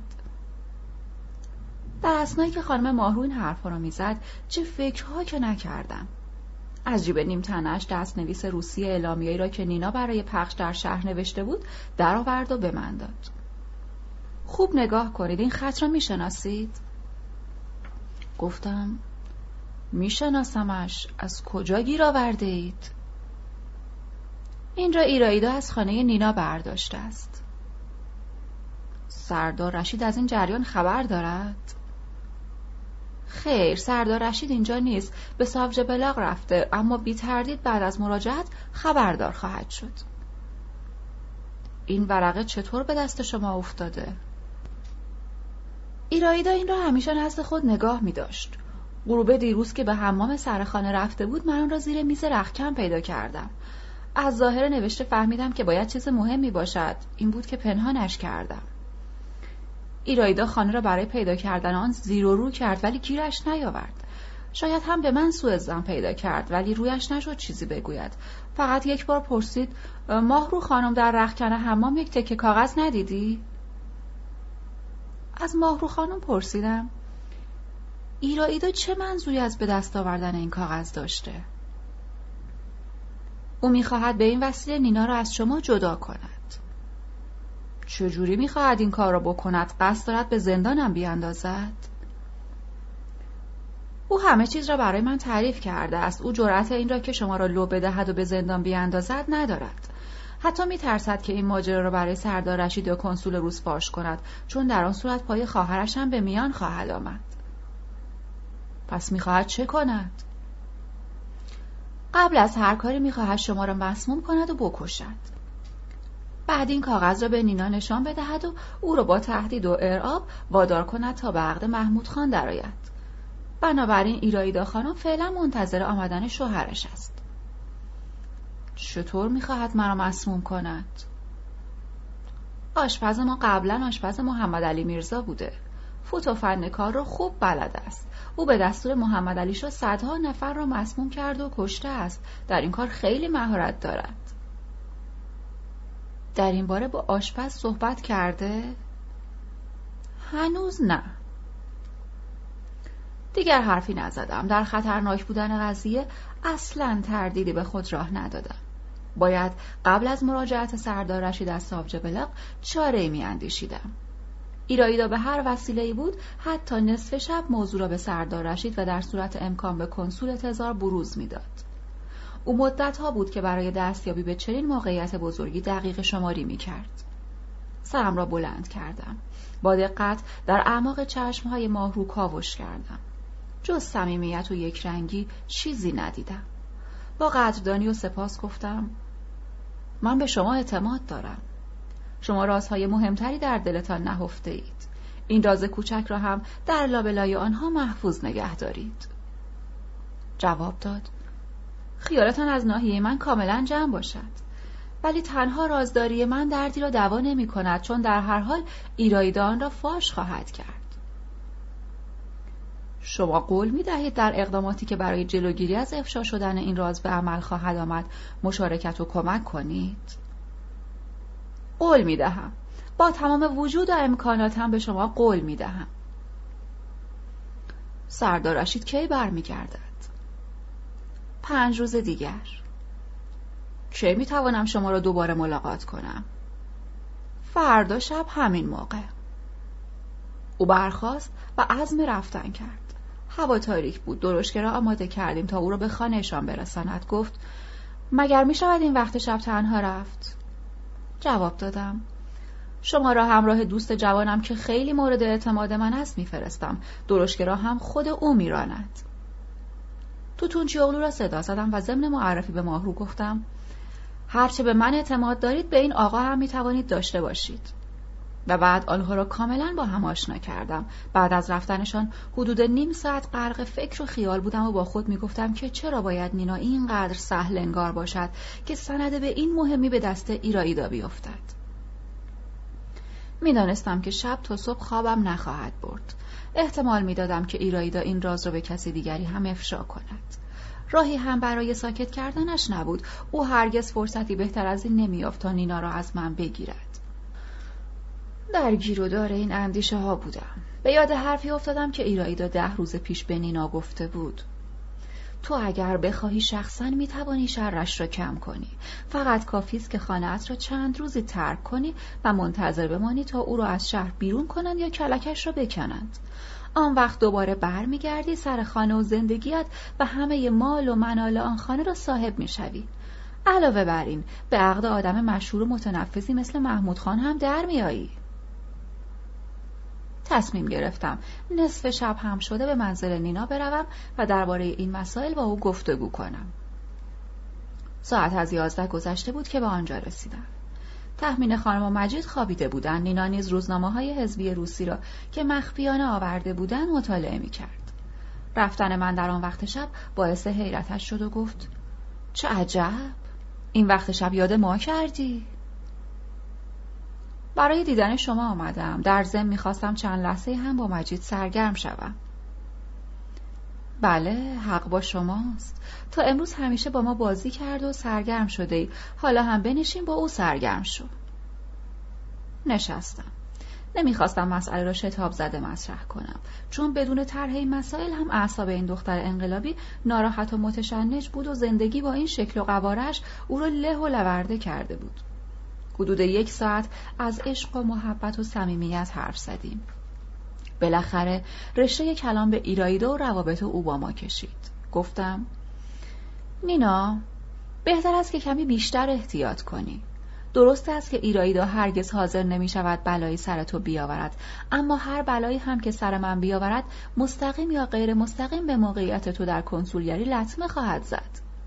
اما افسوس که تو آنطور که باید و شاید محتاط نیستی و خطر را جدی نمی‌گیری. در جوابم گفت اشتباه می‌کنی. چند سال است که ما فعالیت مخفی می‌کنیم و کارهای عمده هم انجام می‌دهیم. تا حال کدام بی احتیاطی از من سر زده؟ با ملایمت گفتم خیلی خوب. اعصاب تو بدون طرح این گونه مسائل هم ناراحت هست. منتها باید بگویم همانطور که حوادث در جستجوی انسان هاست بعضی انسان ها هم به دنبال حوادث می روند. یک صنعتگر هر قدر هم در کار خیش ماهر و دقیق و محتاط باشد باز ممکن است در طول زندگیش یک بار در کارش مرتکب اشتباه شود حالا حکایت ماست راستی بگو ببینم دستنویس اعلامیه را که به روسی نوشته بودی چه کار کردی؟ لایه کتاب هاست بده ببینم نینا لای کتاب ها را گشت ولی پیدا نکرد. مختصری اندیشید دوباره کتاب ها را زیر و رو کرد. دست نویس اعلامیه را از جیب بغلیم درآوردم و به او دادم و گفتم بگیر. نگفتم باید احتیاط کرد. وقتی چنین مدرکی به دست ایرایدا بیفتد همه رشته همان پنبه می شود. به کلی نیست و نابود می شویم. مستربانه پرسید دست ایرایدا؟ بله دست ایراییدا تو آن را از کجا به دست آورده ای؟ شرح ما وقرا از سیر تا پیاز برایش گفتم. رنگ از رخسارش پرید دست پا چه شد؟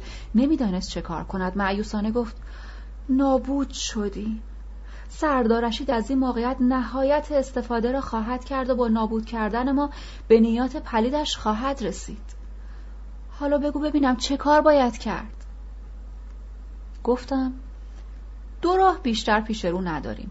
یا باید پنهانی از تبریز بیرون برویم و در جای امنی مخفی شویم و یا با اتخاذ تدابیر قطعی دست به اقدامات جدی و اساسی بزنیم. اگر امکان داشته باشد که تدابیر قاطع اتخاذ و عمل کنیم دیگر چه لزومی دارد که از تبریز بیرون رویم؟ اصلا کجا برویم؟ فرض کن که رفتیم. تکلیف کارهایی که شروع کردیم چه می شود خان و زندگی را به دست کی بسپاریم؟ بالاتر از همه سرنوشت این طفل بیچاره چه می شود؟ نینا جان حق با توست. منتها تدابیر ما باید بر این اساس باشد که ایرایدا را به نحوی از تبریز دور کنیم. کمی سکوت کردم تا به نینا فرصت داده باشم که در اطراف نقشه هایمان بیندیشد. آنگاه با لحن قاطع و نافذی ادامه دادم. طبعا ایرایدا نمی‌تواند به آسانی مرا از بین ببرد چرا که به موقع به نیات پلید و نقشه های شیطانیش پی بردم. البته من شخصا می‌توانم تبریز را رها کرده به گوشه پناه ببرم اما این در صورتی است که مسئله تو در میان نباشد. میدانی که او در تأمین خواسته محمود خان برای ازدواج با تو نقش مهمی بازی می‌کند. اگر خود تو هم به این ازدواج راضی شوی می‌توانی مطمئن باشی که در این میانه هیچ خطری متوجه تو نخواهد بود. صبح اول وقت بدون ترس و واهمه پیش ایرایدا می‌روی و موافقت خود را با پیشنهاد ازدواج محمود خان اعلام می‌کنی. در آن صورت مسلما خواهرت راز تو را پیش احدی فاش نخواهد کرد. من هم به هر ترتیبی شده به جایی می‌روم و چند سباهی مخفی می‌شوم تا سر و صداها بخوابد و آبها از آسیاب بیفتد. در این لحظه چون سنگ تراشی ماهر در لوح خاطرات خود عکس نینا را نقش می کردم. او هم انگار همه چیز را فراموش کرده در دریای متلاطم اندیشه ها غرق شده بود. ادامه فصل صفحه 1144 در این لحظه چون سنگ تراشی ماهر در لوح خاطرات خود عکس نینا را نقش می کردم. او هم انگار همه چیز را فراموش کرده در دریای متلاطم اندیشه ها غرق شده بود تا کنون او را تا این حد جدی و متفکر ندیده بودم او حالا بر سر دوراهی قرار گرفته بود دوراهی عواطف خواهری و مرام و عقیده. باید یکی از این دو را انتخاب می کرد و به خاطر یکی از دیگری چشم می پوشید. یا از مهر و علاقه خواهر تنی خود دست می کشید یا از مرام و مسلکش. ساعت دیواری سه ضربه زد. دو ساعت بیشتر به صبح نمانده بود. نینا موهای طلایی روی پیشانیش را با انگشتانش کنار زد و با لحن قاطعی گفت بگذار بمیرد. وجودش دیگر برای من ارزشی ندارد. او در جبهه ضد انقلاب است. برای اینکه بیش از این در لجنزار رزالت فرو نرود بهتر است که بمیرد و در واقع نجات پیدا کند. با وجود اینکه خیلی محکم و قاطع حرف می‌زد ولی باز چشمهایش پر از اشک شده بود. گفتم نینا جان این راه حل صحیحی نیست و نباید عملی شود. ایرایدا بالاخره این چیزها را فراموش می کند و شما باز هم می توانید با هم به زندگیتان ادامه دهید. من هم به گوشه می روم. شاید بعد از مدتی دوباره هم دیگر را دیدیم. ما با هم رفیق هستیم نباید به خاطر ما شخص سالسی لطمه ببیند. بیا امشب با هم ودا کنیم. نینا مثل بچه ها های های گریه سر داد. به طوری که نمی توانستم ساکتش کنم. نیم ساعت تمام سرش را روی شانم گذاشت و گریه کرد. دست آخر آرام گرفت و گفت شخصیت ایرایدا دیگر آلوده و پلید شده. من هرگز به خاطر او گریه نمی کنم او خیلی وقت است که برای من مرده. دلم میسوزد که او می‌خواهد مرا هم مثل خودش خار و درمانده کند. می‌خواهد مرا بفروشد. از همین است که رنج می‌برم و گریه می‌کنم. او باید بمیرد. او دشمن خودش و همه ایرایداهای فقیر و ندار است حاضر است در راه رفاه خودش همه چیز را فدا کند و بفروشد. ما باید از مدتها پیش او را از محیط تبریز دور می کردیم حالا هم مطمئنم که این کارها به خوبی از عهده تو بر می آید. در جوابش گفتم شاید هم توانستیم خطر را رفع کنیم و از این محلک جان سالم به در ببریم. بالاخره نینا حالت عادی خود را باز یافت. تنگ غروب بود. با آقا مشدی کازم تو تونچیوغلو و حسن آقا نشسته بودیم و حرف می‌زدیم و مشورت می‌کردیم. درباره ایرایدا سه راه حل پیشنهاد شد. تو تونچیوغلو با ماهرو خانم خواهر سردار رشید هم عقیده بود و می‌گفت که بهتر است ایرایدا را مسموم کرده بکشیم. من این پیشنهاد را قاطعانه رد کردم و گفتم اولا مسموم کردن ایرایدا ماهرو را در معرض سوء زن قرار خواهد داد و مسلما سردار رشید او را بدون مجازات نخواهد گذاشت. ثانیا ارتکاب این عمل از ناحیه ما نیز محرز خواهد شد. ثالثا آشپز را دستگیر خواهند کرد. او هم همه را لو خواهد داد و ما را نیز متهم به شرکت در این جنایت خواهند کرد. پیشنهاد دوم از طرف حسن آقا بود. او با لحن جدی و خشن گفت سر بریده هرگز حرف نمی‌زند. بهترین راه حل این است که جریان را به من محول کنید تا همین امشب کار را فیصله بدهم و به تعداد صدها ضد انقلابی که نفله کردم یکی هم اضافه کنم. این پیشنهاد را نیز رد کردیم و حسن آقا را قانع ساختیم که این کار درست نیست. گفتم سردار رشید مایل است که نینا زن محمود خان بشود. طبعا از اختلاف نظر من و ایرایدا در این باره با خبر است. علاوه بر این ورود به خانه سردار رشید و کشتن ایرایدا و قصر در رفتن چیزی است که باعث سوء شدید خواهد شد. تازه برای ما زیبنده نیست زنی را بکشیم که با راه و رسم مبارزه آشنایی ندارد. از طرفی هم باید در نظر بگیریم که او هرچه باشد بالاخره خواهر نیناست. در حال حاضر نینا فقط از روی احساسات انقلابی خود به کشتن خواهرش رضایت می‌دهد. ولی اگر ایرایدا را بکشیم شکی نیست که نینا به شدت منقلب و سرخورده خواهد شد و ضربات روحی طاقت فرسا بر او خواهد آمد. اعصابش به کلی خورد خواهد شد و سلامت روحیش به خطر خواهد افتاد. در نتیجه رفیق خوب و ارزنده مثل او را از دست خواهیم داد. با در نظر گرفتن جمیع جهات پیشنهاد می کنم که مجازات سبکتری برای ایرایدا تعیین شود. لحظاتی همه خاموش و اندیشناک ماندند. سکوت سنگینی بر اتاق حکم فرما شد. بالاخره آقا مشدی کازم پرسید پیشنهاد شما چیست؟ گفتم باید او را برو باییم و از تبریز بیرون ببریم. همه یک صدا گفتند چجوری مگر ممکن است؟ آقا مشدی کازم بلافاصله گفت این کار به عهده من. میبریمش به تسوج نست برادر و خواهرم. آنها آنجا زندگی می کنند. این طرح به تصویب رسید. اطراف و جوانب آن را خوب بررسی کردیم و پذیرفتیم که بهترین و عملی ترین راه جلوگیری از افشا شدن راز ما همین است و بس. بدین وسیله او کاملا تحت اختیار ما قرار می گرفت و هر زمان که احیانا شرایطی پیش می آمد و خطری تهدیدمان می کرد می توانستیم بکشیم و خاموشش کنیم. اما من می‌دانستم که تبریز هرگز در این شرایط باقی نخواهد ماند و دگرگون خواهد شد دولت تزار در اثر بروز جنگ جهانی تار و مار و مزمحل خواهد شد و در سرزمین های قلمرو روسیه تزاری جنگ میهنی به راه خواهد افتاد و مناطق زیر نفوذ آن دولت آزاد خواهد شد این مسائل و پیشبینی ها را از مطبوعات مترقی خارجی که به دستم می رسید و می استنباط کرده بودم. در پایان جلسه مشورتی آقا مشهدی کازم موظف شد که ساعت چهار صبح فردا با درشکه به تسوج عزیمت کند و در آنجا جا و مکان و شرایط لازم را برای نگهداری ایرایدا از هر حیث فراهم کند و دوباره به تبریز برگردد. پس از عقص تصمیمات لازم گفتم حالا رفقا می توانند تشریف ببرند. فقط تو تونچیاغلو بماند کافی است. پانزده دقیقه به ساعت نه بود که جلسه مشورتی به پایان رسید. آمدن ماهرو نزدیک بود اما حسین علی و زنش خاله سریه نیز در خانه نبودند. آنها را به توصیه من آقا مشدی کازم به خانه خودش برده بود و می‌خواست تا ساعت دوازده شب همانجا نگه دارد و مانع آمدنشان بشود.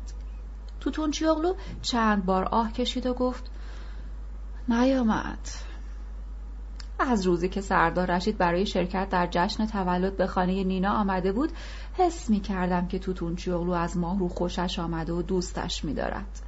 اما او با وجود جوانی مثل دیگران نبود. دنبال آرزوهایی نمی‌رفت که دستیابی به آنها محال باشد. می‌دانست که بیوه افسر فرمانده تزار و خواهر معاون والی آذربایجان را به جوان آسمانجل و یک لاقبایی چون او نمی‌دهند. بنابراین عشق خود را به کسی بروز نمی‌داد و راز آن را در سینه خود مکتوم نگه داشته بود. پشت سر هم می‌گفت دیر کرد نیامد. دلواپسی و لحن بیانش نشان دهنده هیجان و احساسات درونی او نسبت به ماهرو بود که با همه عمق و وسعتش خود نمایی می کرد.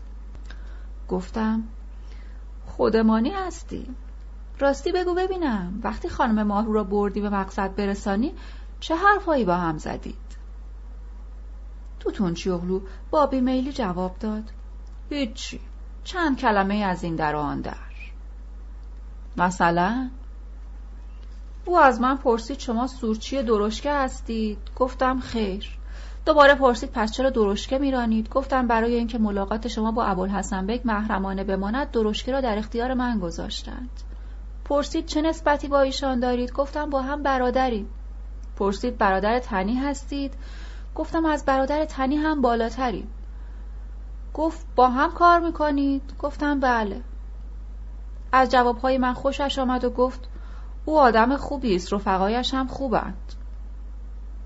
توتون چیوغلو برای جلب توجه بیشتر من ادامه داد. مسافت کمی به در خانهشان مانده بود که درشکه را متوقف کردم. وقتی پیاده شد و خداحافظی کرد دستم را به گرمی فشار داد و گفت از جانب من از ابوالحسن بیگ تشکر کن.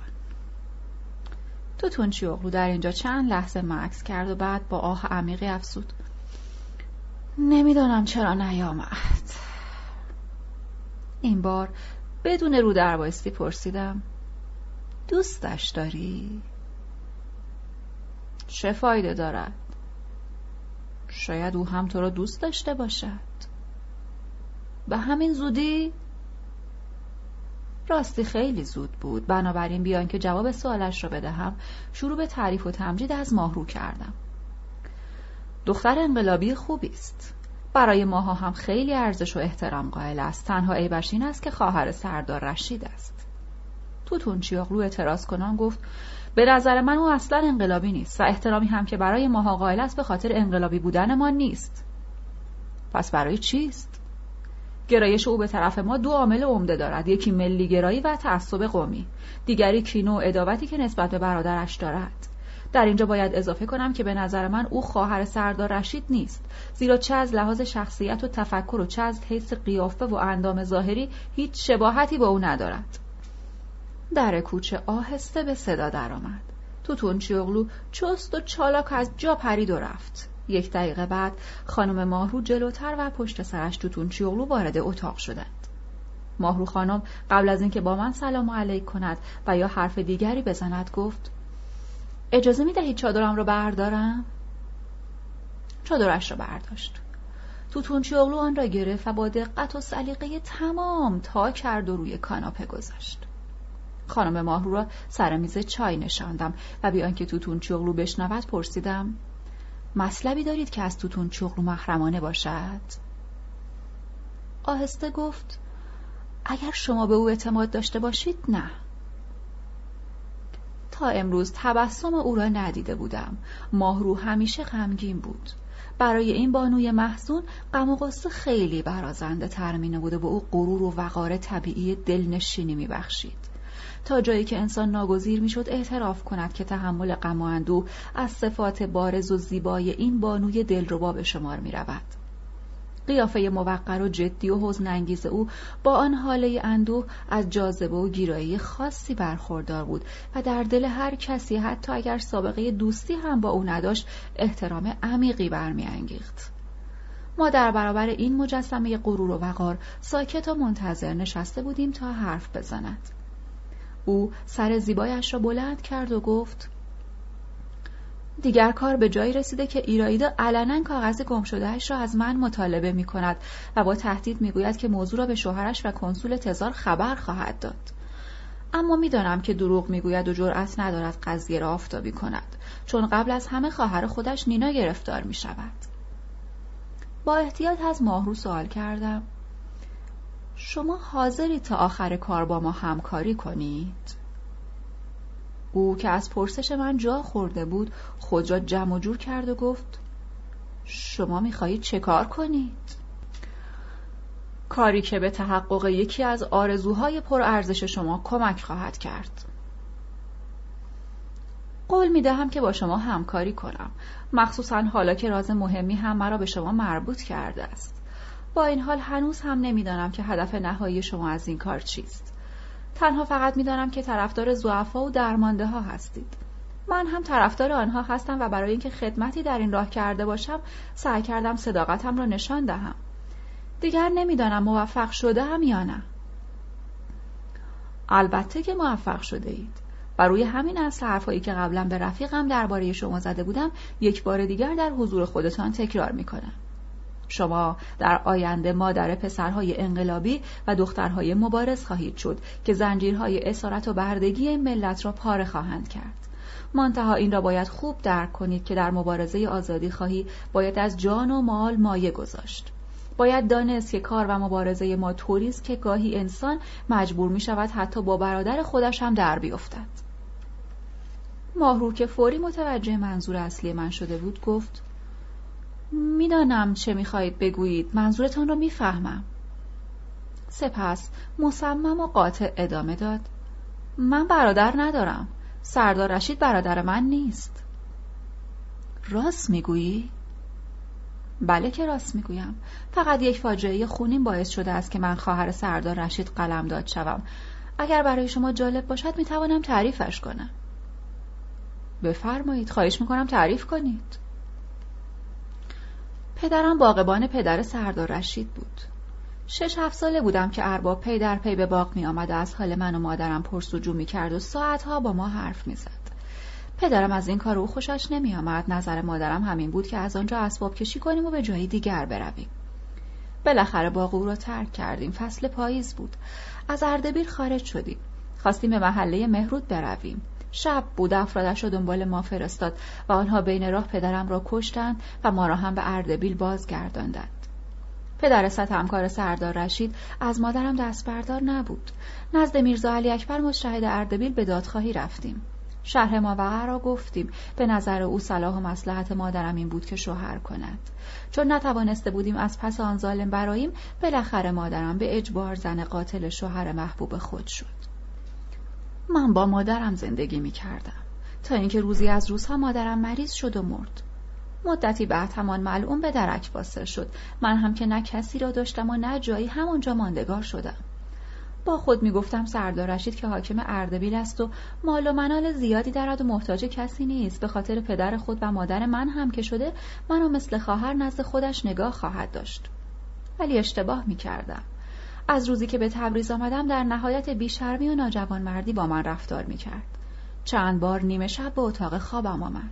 فریاد کشیدم به صدای من زنش از خواب بیدار شد ولی به یاریم نیامد.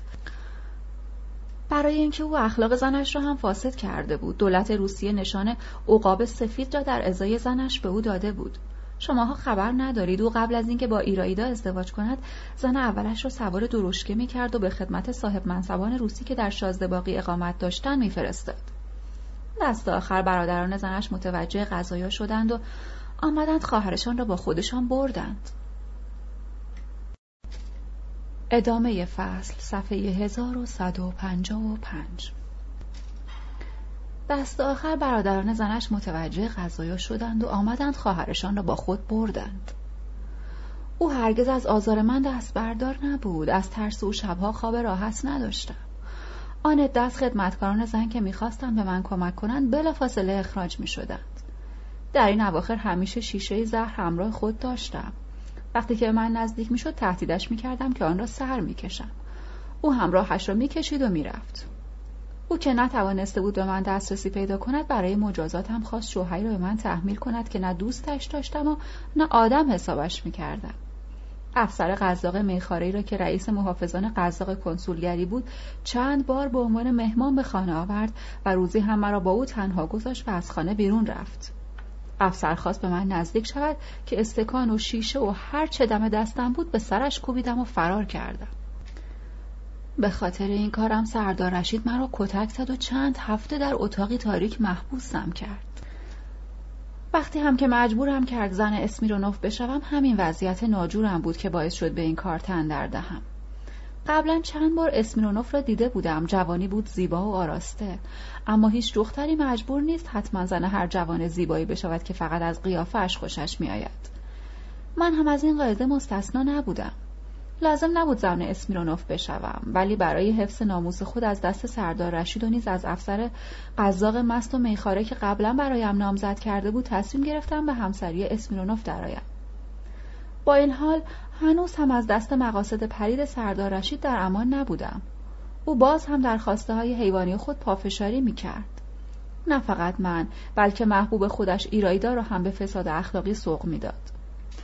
او رو با افسران تزار آشنا می کرد.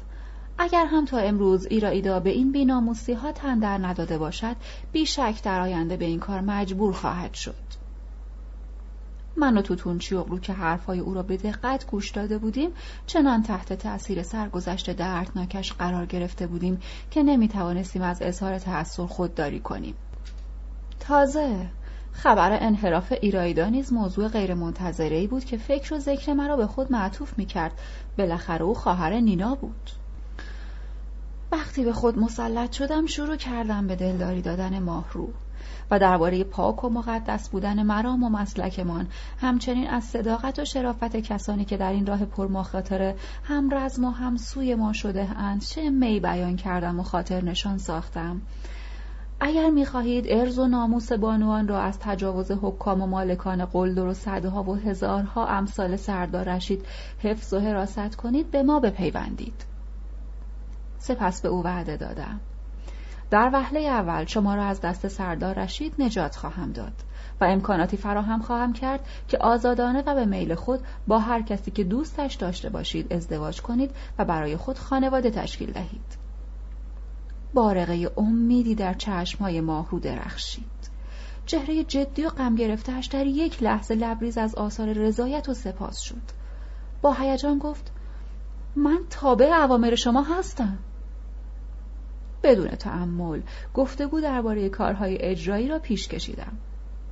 شبها در خانه سردار رشید چه افرادی به سر می‌برند؟ بعد از ساعت ده شب خدمتکارها و آشپزها به خانه هایشان می روند و فقط کلفت سال خورده می ماند. او خدمتکار مخصوص ایرایدا خانم است. در داخل یا خارج منزل کسی نگهبانی می دهد؟ خیر شما با خانم ایرایدا در یک اتاق می خوابید؟ نه هر کدام در اتاق جداگانه می خوابیم. زن خدمتکار کجا می خوابد؟ در پستوی کوچک بغل آشپزخانه. اگر در اتاق خواب خدمتکار از بیرون بسته شود آیا پنجره یا در دیگری هست که بتواند از آن خارج شود؟ خیر. خیلی خوب. شبها را چطور میگذرانید؟ معمولا تا ساعت ده شب مشغول انجام خوردکاری های خانه و صرف شام هستیم. حدود ساعت ده ایرایدا به اتاق خوابش می رود و در رخت خواب دراز می کشد و کتاب می خاند. من هم با پیرزن خدمتکار حرف می‌زنم و درد و دل می کنم. ساعت دوازده شب معمولا همه ما در خواب هستیم. می توانی سر ساعت یک بعد از نصف شب در خانه را باز کنی؟ شاید بتوانم. خب این مسئله حل شد. مسئله دوم کتمان این راز است. در این باره اصلا فکرش را هم نکنید. خیالتان آسوده باشد. شما فقط به فکر نجات من از آن خانه باشید. قول می دهید؟ قول می دهم. مطمئن باشید که از آن خانه نجاتتان خواهم داد. فردا ساعت دو بعد از نصف شب منتظر من باشید. ساعت یازده و نیم خانم ماهرو قصد رفتن کرد. درشک آماده شد توتون چیوغلو او را همراهی کرد. کسی در خانه نمانده بود. نینا از پشت پرده بیرون آمد و روی صندلی کنار میز نشست و گفت امشب رو یکی از آن شبهایی می‌دانم که در قسمت دوم داستان هزار و یک شب خواندم. دلم نمی‌خواهد حرفهایی را که شنیدم باور کنم. حالا مطمئنم که این دختر راز ما را به احدی فاش نخواهد کرد. اگر شما بتوانید ایرائیدا را بدزدید هم اسرار فعالیت های انقلابیمان محرمانه و مکتوم خواهد ماند و هم شرف و ناموس خواهرم حفظ خواهد شد و از این راه خدمت بزرگی خواهید کرد. نینا چند لحظه به فکر فرو رفت و سپس ادامه داد. آه ایرائیدا تو چقدر پس بوده ای ساعت دوازده شب بود که او را به اقامتگاهش رساندم. پخش اعلامیه ها در مراکز مهم شهر روابط کنسول تزار و حاجی خان را به شدت تیره بود متزلزل کرده بود. پیدایش سازمان مخفی در تبریز مقدمات سقوط و پایان اقتدار حاجی خان را فراهم می ساخت. او باز هم نقاهت را بهانه کرده در خانه خوابیده بود کسی را نمیپذیرفت و بدین ترتیب اجرای برنامه های کنسول تزار در چپاول و استثمار مردم دچار وقفه و تأخیر شده بود در چنین اوضاع و احوالی تنها مایه امیدواری کنسول این بود که سردار رشید جانشین حاجی سمت خان شود. ساعت دوی بعد از ظهر نینا خبر آورد که کنسولگری تلگرافی به سابج بلاغ مخابره کرده و از سردار رشید خواسته است تا هر چه زودتر به تبریز حرکت کند. مقدمات کار ما نیز آماده شده بود. می توانستیم قبل از آمدن سردار رشید ایرائیدا را به محل اقامت جدیدش انتقال دهیم. وظیفه انتقال ایرائیدا به تسوج به توتون چیوغلو و آقا مشدی کازم واگذار شده بود. حوالی ساعت نه شب نامه ای از ایرائیدا دریافت کردم در نامه چنین نوشته بود. ابوالحسن بیگ عزیز لطفا فردا برای صرف نهار به منزل ما تشریف بیاورید. منتظرتان خواهم بود. می‌خواهم درباره مطلب مهمی با شما مذاکره کنم. افتخار و سلطان ایرائیدا خنده هم گرفت. حاضرین هم به لقب جدید ایرائیدا که مخصوص خانواده های اشرافی بود خندیدند. بدون شک این لقب جدید را سمت خان در اثر اصرار و پافشاری سردار رشید به همسر او داده بود. دعوت ایرایدا خواه نخواه منتفی بود چون در نظر ما قضیه حل شده بود و ظاهرا از مدت اقامت خانم افتخار و سلطان در تبریز چند ساعت بیش باقی نمانده بود. او دیگر فرصت نمییافت که مرا مسموم کند و از شرم خلاص شود. ساعت یک و نیم بعد از نصف شب بود که به اتفاق حسن آقا و توتون چیوغلو از خانه حرکت کردیم و قرار گذاشتیم حسن آقا درشکه را دم در نگه دارد و اگر احیانا مأموران کشیک شبانه پرسجو کردند بگوید که جناب سردار رشید از مسافرت برگشتند توتون چیوغلو هم با بمب دستی مراقب حیات باشد و اگر افرادی خواستند وارد آنجا شوند جلوشان را بگیرد من هم باید ایرایدا را از اتاق بیرون می آوردم و سوار درشکه می کردم. سر ساعت دو بعد از نصف شب دم در خانه سردار رشید بودیم. خانم ماهرو در کوچه را باز کرده بود و با هیجان زیاد در ایوان انتظار می‌کشید. به ایوان رفتم. آهسته سلام کردم و با او دست دادم و پرسیدم کی در خانه است؟ مطمئن باش غیر از خودمون کسی نیست. وارد راه رو شدیم و از آنجا به سالن رفتیم.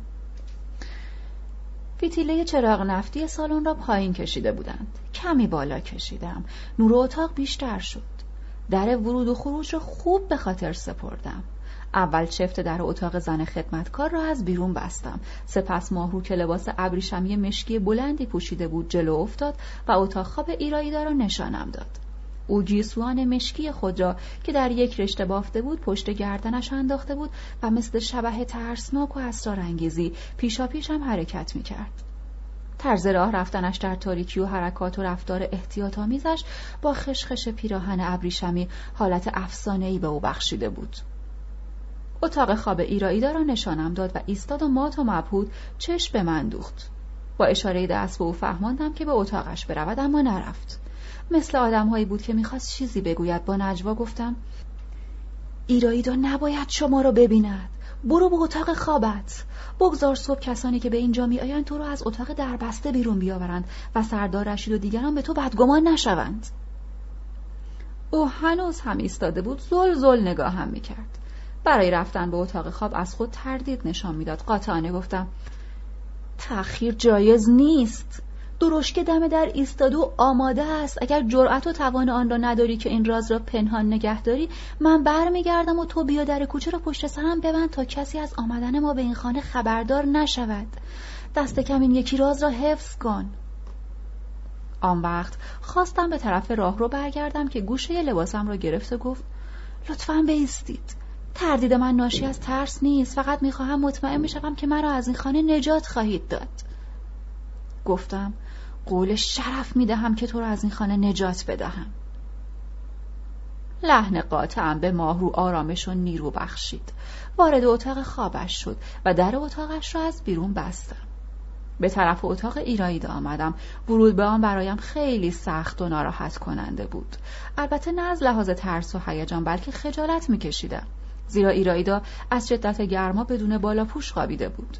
چراغ نفتی که بالای سرش سوسو می‌زد اندام برهنه او را به وضوح نشان می‌داد و کتاب داستانی هم که قبل از خواب مطالعه می‌کرد روی سینه های لختش افتاده بود. مسئله که آزارم می‌داد این بود که اگر ایرائیدا بیدار شود و مرا بالای سر خود ببیند چه فکرها که نخواهد کرد. لابد خواهد گفت که ابوالحسن بیگ به چه منظوری وارد اتاق خواب زنی برهنه شده است. حتما درباره من تصورات ناروایی خواهد کرد. شک و تردید را خیلی زود کنار گذاشتم و با قاطعیت به خود گفتم بگذار هرچه دلش می‌خواهد فکر کند. بالاخره در پایان کار خواهد فهمید که با چه قصدی به اینجا آمده بودم. به تخت خوابش نزدیک شدم. به تصاویر گوناگون زنان برهنه با های جور و جور که به دیوار اطراف تخت خواب نصب شده بود دقت کردم. از طرف پای تخت خواب لحاف نازکی را برداشتم و به اندام اوریانه او کشیدم. در این هنگام قاب نقره‌ای ظریف و زیبایی که بالای تخت نصب شده بود توجهم را جلب کرد. دقیق تر شدم فرمانی بود که حاجی سمت خان صادر کرده بود. فرمان حرم محترم جناب سرکار سردار رشید ایرایدا خانم را به لقب افتخار و سلطان ملقب می‌فرماییم. والی ایالت آذربایجان حاجی شجاع الدوله سمت خان.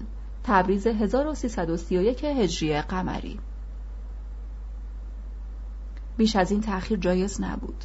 ولی احساس می کردم که جرأت ندارم از خواب بیدارش کنم. با خود گفتم کاری را که شروع کرده ای باید به اتمام برسانی. تپانچه ناقان خود را به دست راستم گرفتم و دست چپم را به موهایش کشیدم ولی بیدار نشد. سپس دستم را به پیشانیش گذاشتم و سرش را تکان دادم. باز هم بیدار نشد. فقط قلب زد. چند لحظه این وضع ادامه یافت تا اینکه سرش را به شدت تکان دادم. بیدار شد. تا مرا بالای سرشید از شدت تعجب نزدیک بود چشمایش از حدقه درآید. اول بر اتاق و سپس مرا بر رو بر نگاه کرد و بالاخره حواسش سر جا آمد. اما مجال فریاد زدن نیفت تهدید کنم گفتم. اگر می‌خواهی زنده بمانی ساکت باش. وقتی این حرفها را شنید دستی را که لوله تپانچه را بر پیشانیش گذاشته بود شناخت. آهسته و با صدای خفه گفت ابوالحسن بیک پس دوستی شما با ما به همین منظور بود؟ امان از شما شرقی ها این وقت شب اینجا آمده که به زور و تهدید حرفی ندارم. هر کاری که دلت می‌خواهد با من بکن ولی یادت باشد که من خواهر نینا هستم. فرصت شنیدن وراجی هایش را نداشتم. در ضمن ناگزیر بودم که او را آرام و متقاعد کنم و مسئله را هرچه زودتر فیصله دهم. بنابراین گفتم ایرایدا ساکت باش. من به قصد ارتکاب هیچ عمل ناشرافتمندانه به اینجا نیامدم بلکه آمدم تا تو را از ارتکاب به اعمال غیر شرافتمندانه باز دارم. تو می توانی مرا همان مردی بدانی که در روز اول آشناییمان بودم. من هرگز نظر سویی به تو نداشتم.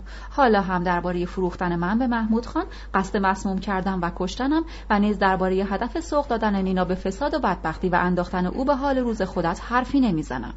فقط می‌خواهم در برابر همه اینها تو را از ارتکاب یک عمل بیشرفانه و خیانتی تاریخی ممانعت کنم. من هرگز نخواهم گذاشت که خواهر نینا به دست موجود بیناموسی مثل سردار رشید به جاسوس تزار تبدیل شود و خودفروشی کند. ایرایدا خوب فکر کن پدر تو کی بود؟ مردی که یک عمر با رژیم حکومتی تزار مبارزه کرد. حالا دخترش اگر بخواهد جاسوس تزار باشد آیا نباید مجازات شود؟ ایرایدا که از شرم سرش را پایین انداخته بود سکوت کرده و در فکر فرو رفته بود. ادامه دادم. تو به ایران آمدی که آلت دست کنسول روسی باشی و به راههای فساد و تباهی کشانده شوی؟ مگر نمی توانستی با نینا و مثل نینا زندگی کنی؟ بلند شو لباسهایت را بپوش. فرصت زیادی نداریم. زود باش بلند شو نترس. ایرایدا گفت هر چه شما بگویید قبول دارم. مرا ببخشید و از خونم بگذرید. هر طور که شما بخواهید زندگی می کنم فقط قول بدهید که منو نخواهید کشت. اگر رازدار باشید و اسرار ما را فاش نکنید و درباره این وقایع به کسی چیزی نگویید و محل اقامتگاه جدیدتان را به احدی بروز ندهید و در آنجا آرام و سربراه باشید حتما زنده خواهید ماند. البته در آنجا غیر از عزت و احترام رفتار دیگری با شما نخواهند داشت.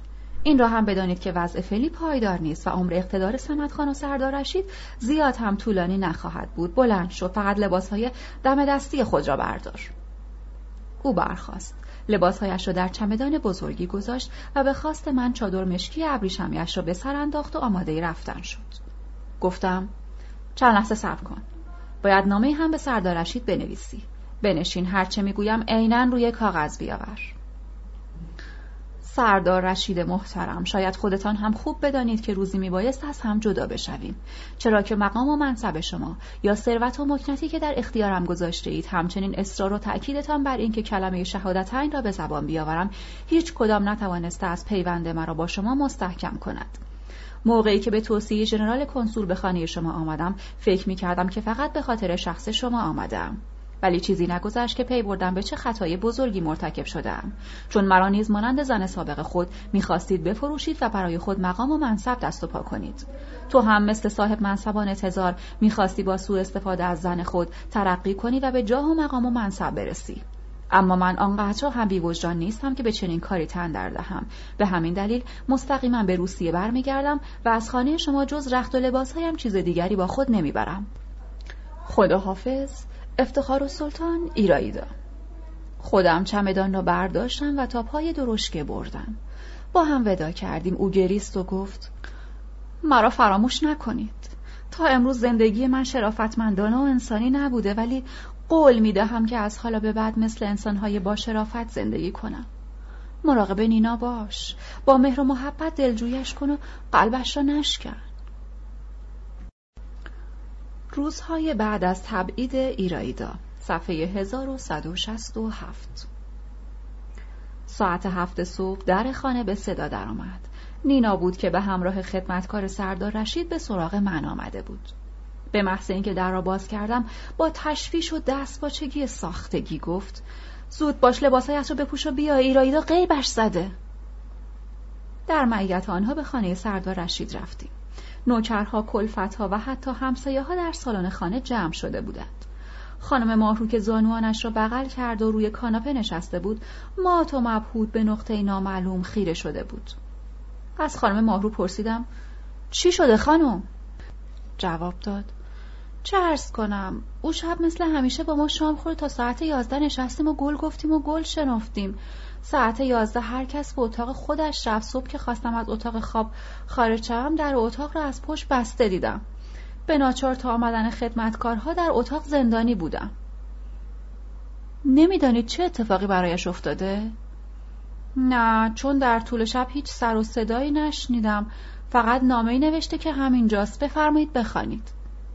نامه را گرفتم. برای افشاگری ماهیت کنسول و سردار رشید مدرک خوبی بود.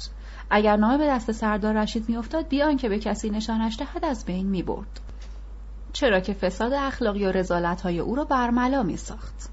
نینا هم نامه را خواند. هر دو یک صدا گفتیم بدبخت بیچاره ناچار شده فرار کند. همراه نینا به کنسولگری رفتیم. کنسول و خانوادهش از این رویداد سخت ناراحت و حیرت زده بودند.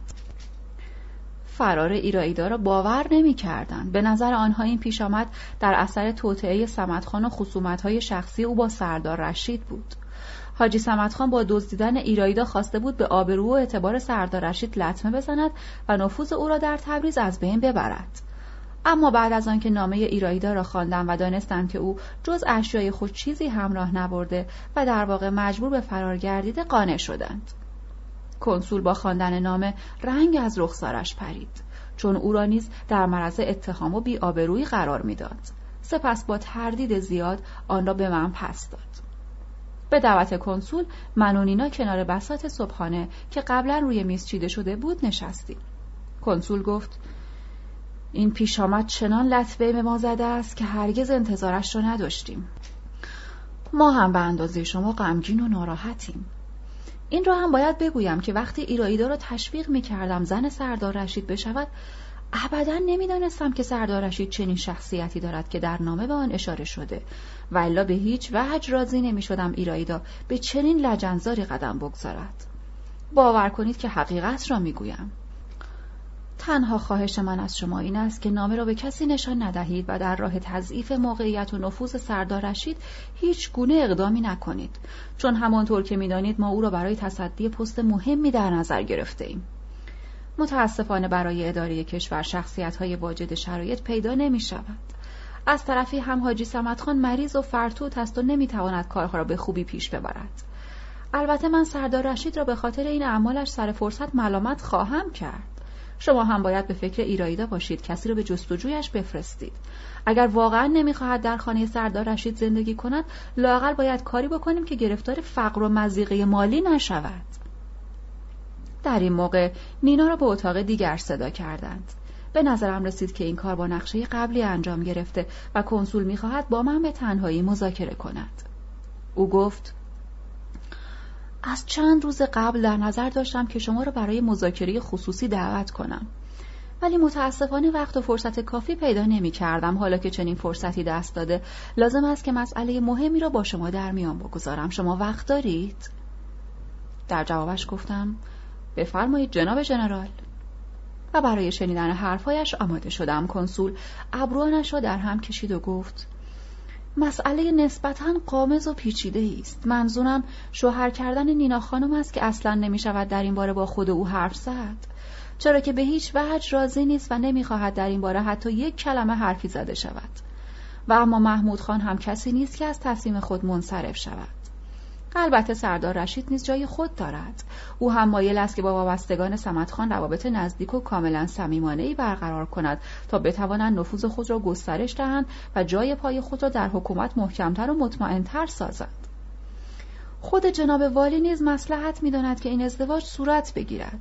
با وجود این نسبت به شما هم اظهار علاقه و صمیمیت می کند. او موافقت خود را درباره ازدواج محمود خان و نینا به طور غیر رسمی با من در میان گذاشته است. به همین سبب می‌خواستم نظر شما را هم در این مورد بدانم. چون ازدواج نینا تنها مسئله شوهر کردن یک دختر نیست بلکه مسئله سیاسی است که سیاست ما در ایران نیز با آن وابسته است. همانطور که می‌دانید محمود خان از جمله کسانی است که به وجودشان نیاز داریم. این نکته را هم باید یادآوری کنم که در صورت ازدواج نینا با محمود خان در روابط دوستی بین ما و شما هیچ خلالی وارد نخواهد شد. به خصوص که افراد خانواده ما نسبت به شما شناخت و علاقه خاصی دارند. البته در این باره نیز بعد از عروسی محمود خان و نینا می توانیم مشروحتر مذاکره کنیم. کنسول میکوشید که مرا راضی و قانع کند تا ازدواج محمود خان با نینا بدون بروز اختلاف و کشمکش در محیطی کاملا آرام و بی سر و صدا صورت بگیرد. حتی چند روز پیش از میزان تحصیلات روسیه من تحقیقات و پرسجو کرد. وقتی هم گفتم که دانشکده فنی روسیه را تمام کردم خیلی خوشحال شد و بلافاصله این موضوع را به همسر و دخترهایش خبر داد. از قرار معلوم می‌خواست به جای نینا دختر بیوهش را به من غالب کند. نخواستم کنسول را زیاد منتظر بگذارم. در پاسخش گفتم من مطیع اوامر جناب ژنرال کنسول هستم و خلاف اراده و مسلحت سرکار کاری نخواهم کرد. صلاح و مسلحت زندگی حال و آیندم را در بحث در اختیار شما می‌گذارم. کنسول از شنیدن آن خیلی خوشحال شد و همسر خود آنا را صدا زد و گفت بیا بیا ببین چه انسان فهمیده و با تربیتی هستند. سرنوشت خود را در بحث در اختیار من می‌گذارند و اطمینان می‌دهند که خلاف میل و اراده من هیچ تصمیمی نگیرند و هیچ کاری نکنند. در تایید اظهارات کنسول ادامه دادم. من یکی از کسانی هستم که صمیمانه طالب خوشبختی نینا هستند. هرگز دوست ندارم که خار راه خوشبختی او باشم. خصوصا آدمی نیستم که بتوانم با شخص متنفذ و با قدرتی مثل محمود خان در بیفتم. من تاجرم و گمان ندارم که شخصی مثل محمود خان نسبت به من خصومتی داشته باشد. تا کنون همشهری سربراهی بودم و کوچکترین صدمه به کسی نزدم و کاری هم به کار کسی ندارم. فکر می کنم که جناب ژنرال و اعضای محترم خانوادهشان بهتر از هر کس دیگر به خصوصیات اخلاقی و تربیتی بنده وارد باشند و در واقع اگر حمایت های معنوی جناب ژنرال نبود خیلی وقتها پیش دار و ندارم را جمع کرد و از این شهر و دیار رفته بودم. به شما هم قول می دهم هرگز کاری نکنم که به سرنوشت نینا و خوشبختی او کوچکترین لطمه بزند. به نظرم محمود خان هم متوجه خواهد شد که وجود من مانعی در این راه نیست و طبعا موردی نخواهد داشت که صدمه به من برساند.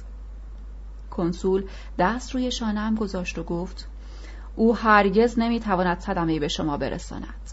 ما امکان چنین کاری را به او نمی دهیم درباره ازدواج نینا هم همانطور که قبلا گفتم اگر مسئله سیاسی نبود من ابدا دخالت نمی کردم. در جوابش گفتم اگر نینا از این خوشبختی استقبال کرد من قبل از همه به او تبریک خواهم گفت. همسر کنسول وارد مذاکرات ما شد و گفت من از افکار سیاسی ژنرال زیاد سر در نمی آورم ولی باید بگویم که نینا تا به چشم خود نبیند که ابوالحسن بیگ با دختر دیگری ازدواج کردند هرگز حاضر نخواهد شد زن محمود خان بشود.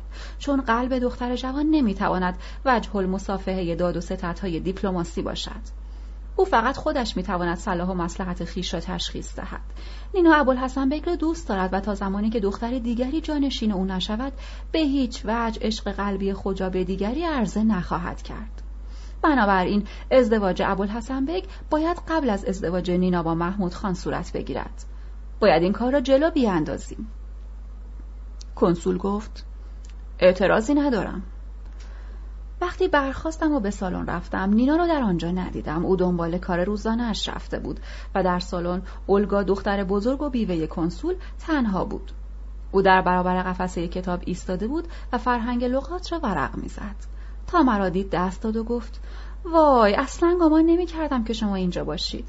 فکر می کردم که همراه پدرم تشریف برده اید ببینید چه کتاب های خوبی داریم. به قفسه کتاب نزدیکتر شدم. او دست روی شانم گذاشت و پرسید راستی شما دیگر نمی‌خواهید با نینا عروسی کنید؟ واقعا منصرف شده اید؟ جواب دادم در ازدواج تنها میل و اراده مرد کافی نیست رضایت زن هم لازم است. گفت فکر نمی کنم این طور باشد. ای بسا که من دلم بخواهد با مردی ازدواج کنم و او راضی نباشد. اینجا دیگر رضایت زن چه معنایی دارد؟ از این رضایت مگر می شود نتیجه گرفت؟ بله حق با شماست رضایت متقابل شرط است. مگر علاقه شما دو نفر متقابل نیست؟ هنوز ما در این باره فکری نکرده ایم تا کنون بین ما دو نفر بحثی از ازدواج به میان نیامده است. چه خوب! چون او زیاد هم مایل نیست که زن شما بشود. می‌خواهد با محمود خان ازدواج کند. اگر بخواهد با محمود خان ازدواج کند واقعا که باید به او تبریک گفت. صحبت من داشت طولانی می‌شد که نادجدا و بانو همسر کنسول رسیدند و با هم برای گردش به محوطه باغ رفتیم. ادامه فصل صفحه 1174 صحبت من داشت طولانی می‌شد که نادجدا و بانو همسر کنسول سر رسیدند. با هم برای گردش به محوطه باغ رفتیم. اولگا یک لحظه نمی‌خواست از من جدا شود. گفتگوها همه در تعریف و تمجید از من و محبت و احترام زیادشان نسبت به من بود. در ضمن درباره نینا هم حرف می‌زدند و معتقد بودند که او قابلیت تشکیل خانواده را ندارد. به نظر آنها نینا دختری بود خون سرد و بی احساس و در مقابل خوبی ها قدر نشناس و خلاصی مرا از چنگ و مایه خوشبختی هم می‌دانستند. حرفهاشان تمامی نداشت. برای اینکه از دستشان رها شوم و چند لحظه تنها برای خودم فکر کنم دنبال بهانه میگشتم ولی پیدا نمی‌کردم. وقتی به کنار سندلی های لب حوز رسیدیم اولگا رو به مادرش کرد و گفت ما می‌خواهیم اینجا بنشینیم. بلافاصله نادجدا و مادرش از ما جدا شدند و رفتند و ما دوتا با هم ماندیم. اولگا گلهای سفیدی را که بر نوک علفهای ترشک شکفته بود میچید و روی آب میانداخت و با این کار خود می‌خواست توجه هم را به سوی خود جلب کند. من هم میکوشیدم که افکار گوناگون گنگ و سردرگم خود را از هم تفکیک کرده درباره هر یک نتیجه گیری کنم. ولی این کار عملی نبود. انگار قدرت درکم را از دست داده بودم. نمی‌دانستم چه شده است و چه باید بکنم.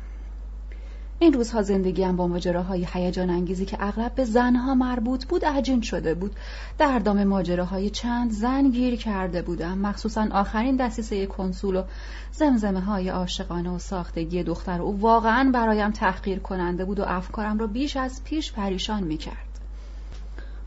از یک سو به نینا می اندیشیدم.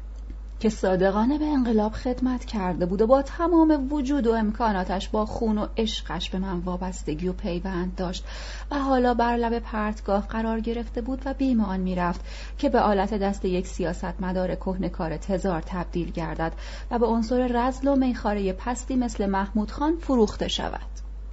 از سوی دیگر. در دل خود نسبت به دختر آمریکایی و سرنوشتش احساس مسئولیت می کردم و ترد کردن او را دور از جوان مردی می دیدم و حتی معتقد بودم که در صورت قطع رابطه با او باز وظیفه دارم که از شرف و ناموسش دفاع کنم. یک لحظه دشمنانی را که در برابرم سفارایی کرده بودند از نظر گذراندم کنسول سیاستمدار کهنکار و هیلگر تزار. سمت خان والی خوناشام آذربایجان محمود خان فرماندار تبریز همچنین زنان هرزه دیگر مانند حسنا خانم خوشی خانم سلیم خانم شوخ و شنگ خانم و این قبیل افراد فاسد که هر روز خود را به پنجاه نفر می فروختند. این افراد هر کدام به نوعی در برابرم موضع گرفته بودند ماجرای ایرایدا هم مزید بر علت شده بود. برای مکتوب نگه داشتن اسراری که او از آن اطلاع داشت ناچار بودیم در حبس و تبعید نگاهش داریم. گذشته از اینها. تعهد داشتم که همرازمان ماهرو خانم را که از خطر لو رفتن نجاتمان داده بود از چنگال سردار رشید برهانم. درباره همه این مسائل فکر می کردم و در درونم قوقایی برپا بود مانند مارگزیده ها به خود می پیچیدم. در این میان اولگانیز با هزار ادا و اطوار می کوشید تا به قلب و روح من راه یابد او گلبرگ ها را روی آب میچید و به دست قطرات آب فواره می سپرد که گاهی آنها را از هم جدا می کرد و گاه یک جا گرد می آورد و به هم می پیوست. آنگاه رو به من کرد و گفت نگاهشان کن. گلبرگ ها هم همدیگر را در آغوش گرفتند.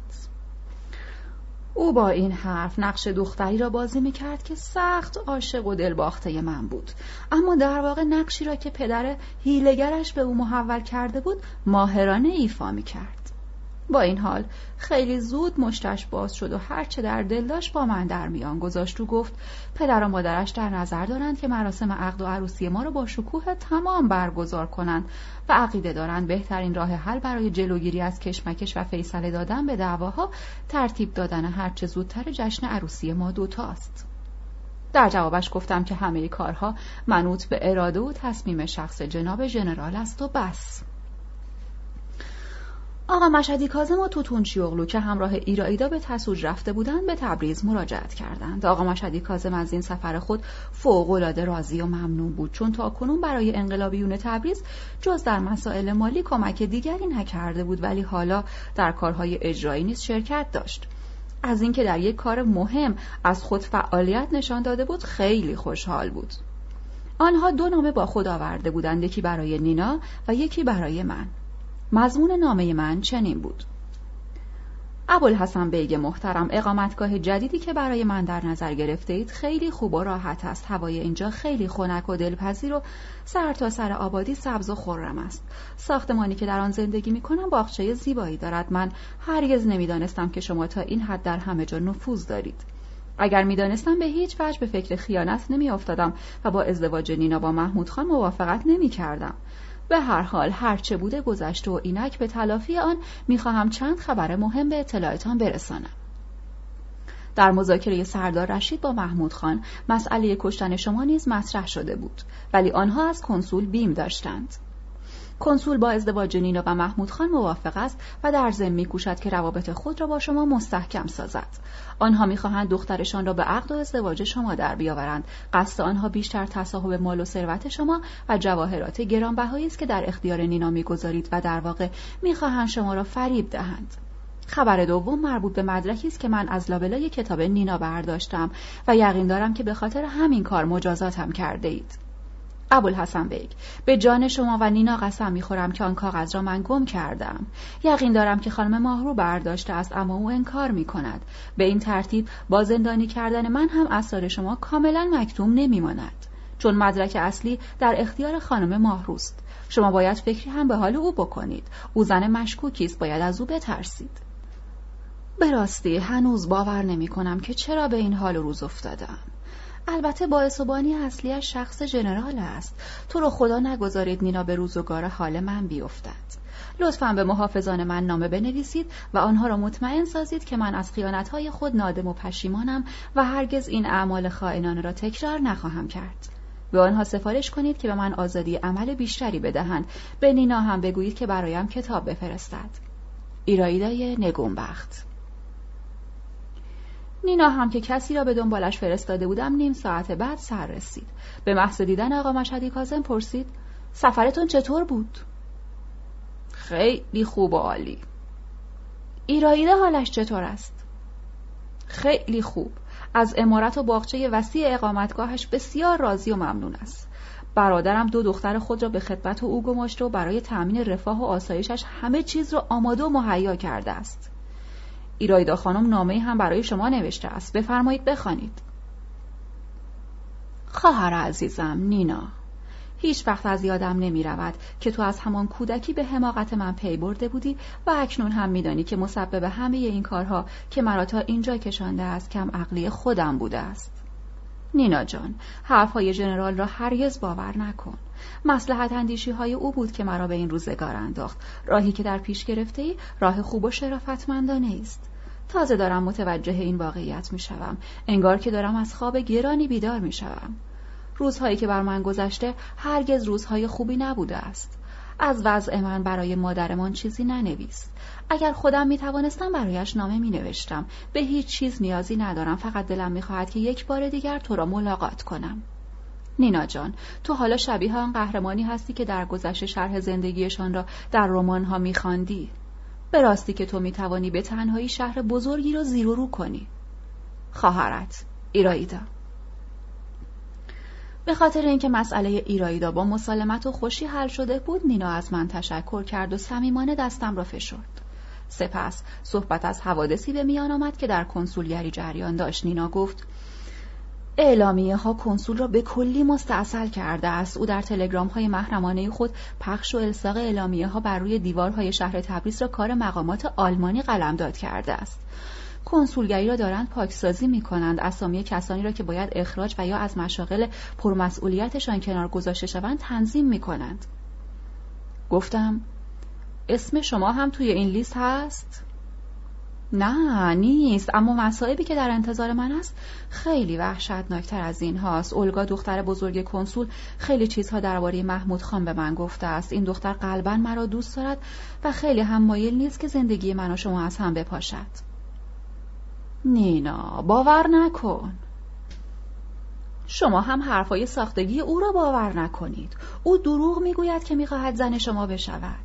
سیاست مدار تزار عین شیطان است. خیلی چیزها سرش می‌شود. او دخترش را وادار کرده تا به شما نزدیک شود و اظهار عشق و علاقه کند. اما بعد از ازدواج محمود خان ماهرو را برای همسری با شما پیشنهاد خواهند کرد. همه این چیزها را از الگا دختر کنسول شنیدم. با لبخند تمسخرآمیزی گفتم. پس با این حساب در آتیه درباره خانم ماهرو هم باید فکر بکنم. بله در آن صورت باید رو در روی توتونچی اغلو هم بیستی و با او هم رقابت کنی چون که ماهرو خانم و توتونچی اغلو همدیگر رو دوست دارند. نینا خاموش شد. آثار حزن و اندوه به خوبی در چهرهش پیدا بود. ظاهرا دردهای جانسوز و گفتنی های زیادی در دل داشت که می‌خواست بیرون بریزد. در تنگنای عجیبی گیر افتادم. نمی‌دانم چه کنم. گیج و منگم خورد و خوراکم معلوم نیست. شب و روزم یکی شده. رزلترین عناصر منو به فکر و خیال واداشتند. این نامه محمود خان است. وقتی انسان آن را می‌خواند احساس می‌کند نزدیک است دیوانه شود و فریاد بزند. در حالی که نامه را به من می‌داد اشک از چشمهایش سرازیر شد. نینای زیبا. تردیدی ندارم که جناب ژنرال و خانم ایشان درباره من مطالبی به شما بیان داشتند. با این حال این سکوت شما را نمی‌دانم چگونه تعبیر و تفسیر کنم. الحمدلله خود شما نیز مرا به خوبی می‌شناسید و می‌دانید که صاحب حقیقی تبریز در حال حاضر فقط محمود خان است. من نه تنها دست راست حاجی سمت خان و پسر اموی ایشان بلکه بزرگترین مالک مراغه هم هستم و مطمئنم که آن تاجر ورشکسته مفلس که هیچ کاری از دستش ساخته نیست. اگر با شما ازدواج کند حتی قادر به نگهداریتان نخواهد بود. اگر شما واقعا از او بیمناکید به من اطلاع دهید تا در عرض یک شب از تبریز بیرونش کنم و یا اصلا کلکش را بکنم و نیست و نابودش کنم. در ضمن باید بگویم که وقتی خاطر خواه شما شدم این قدرت را داشتم که وسط کوچه شما را سوار درشکن بکنم و با خودم ببرم اما این عمل صورت خوشی نداشت و نسبت به جناب ژنرال کنسول نوعی بی احترامی تلقی می شد. چون شما به خانواده ایشان وابستگی دارید همین موضوع است که مرا وادار به تحمل می کند.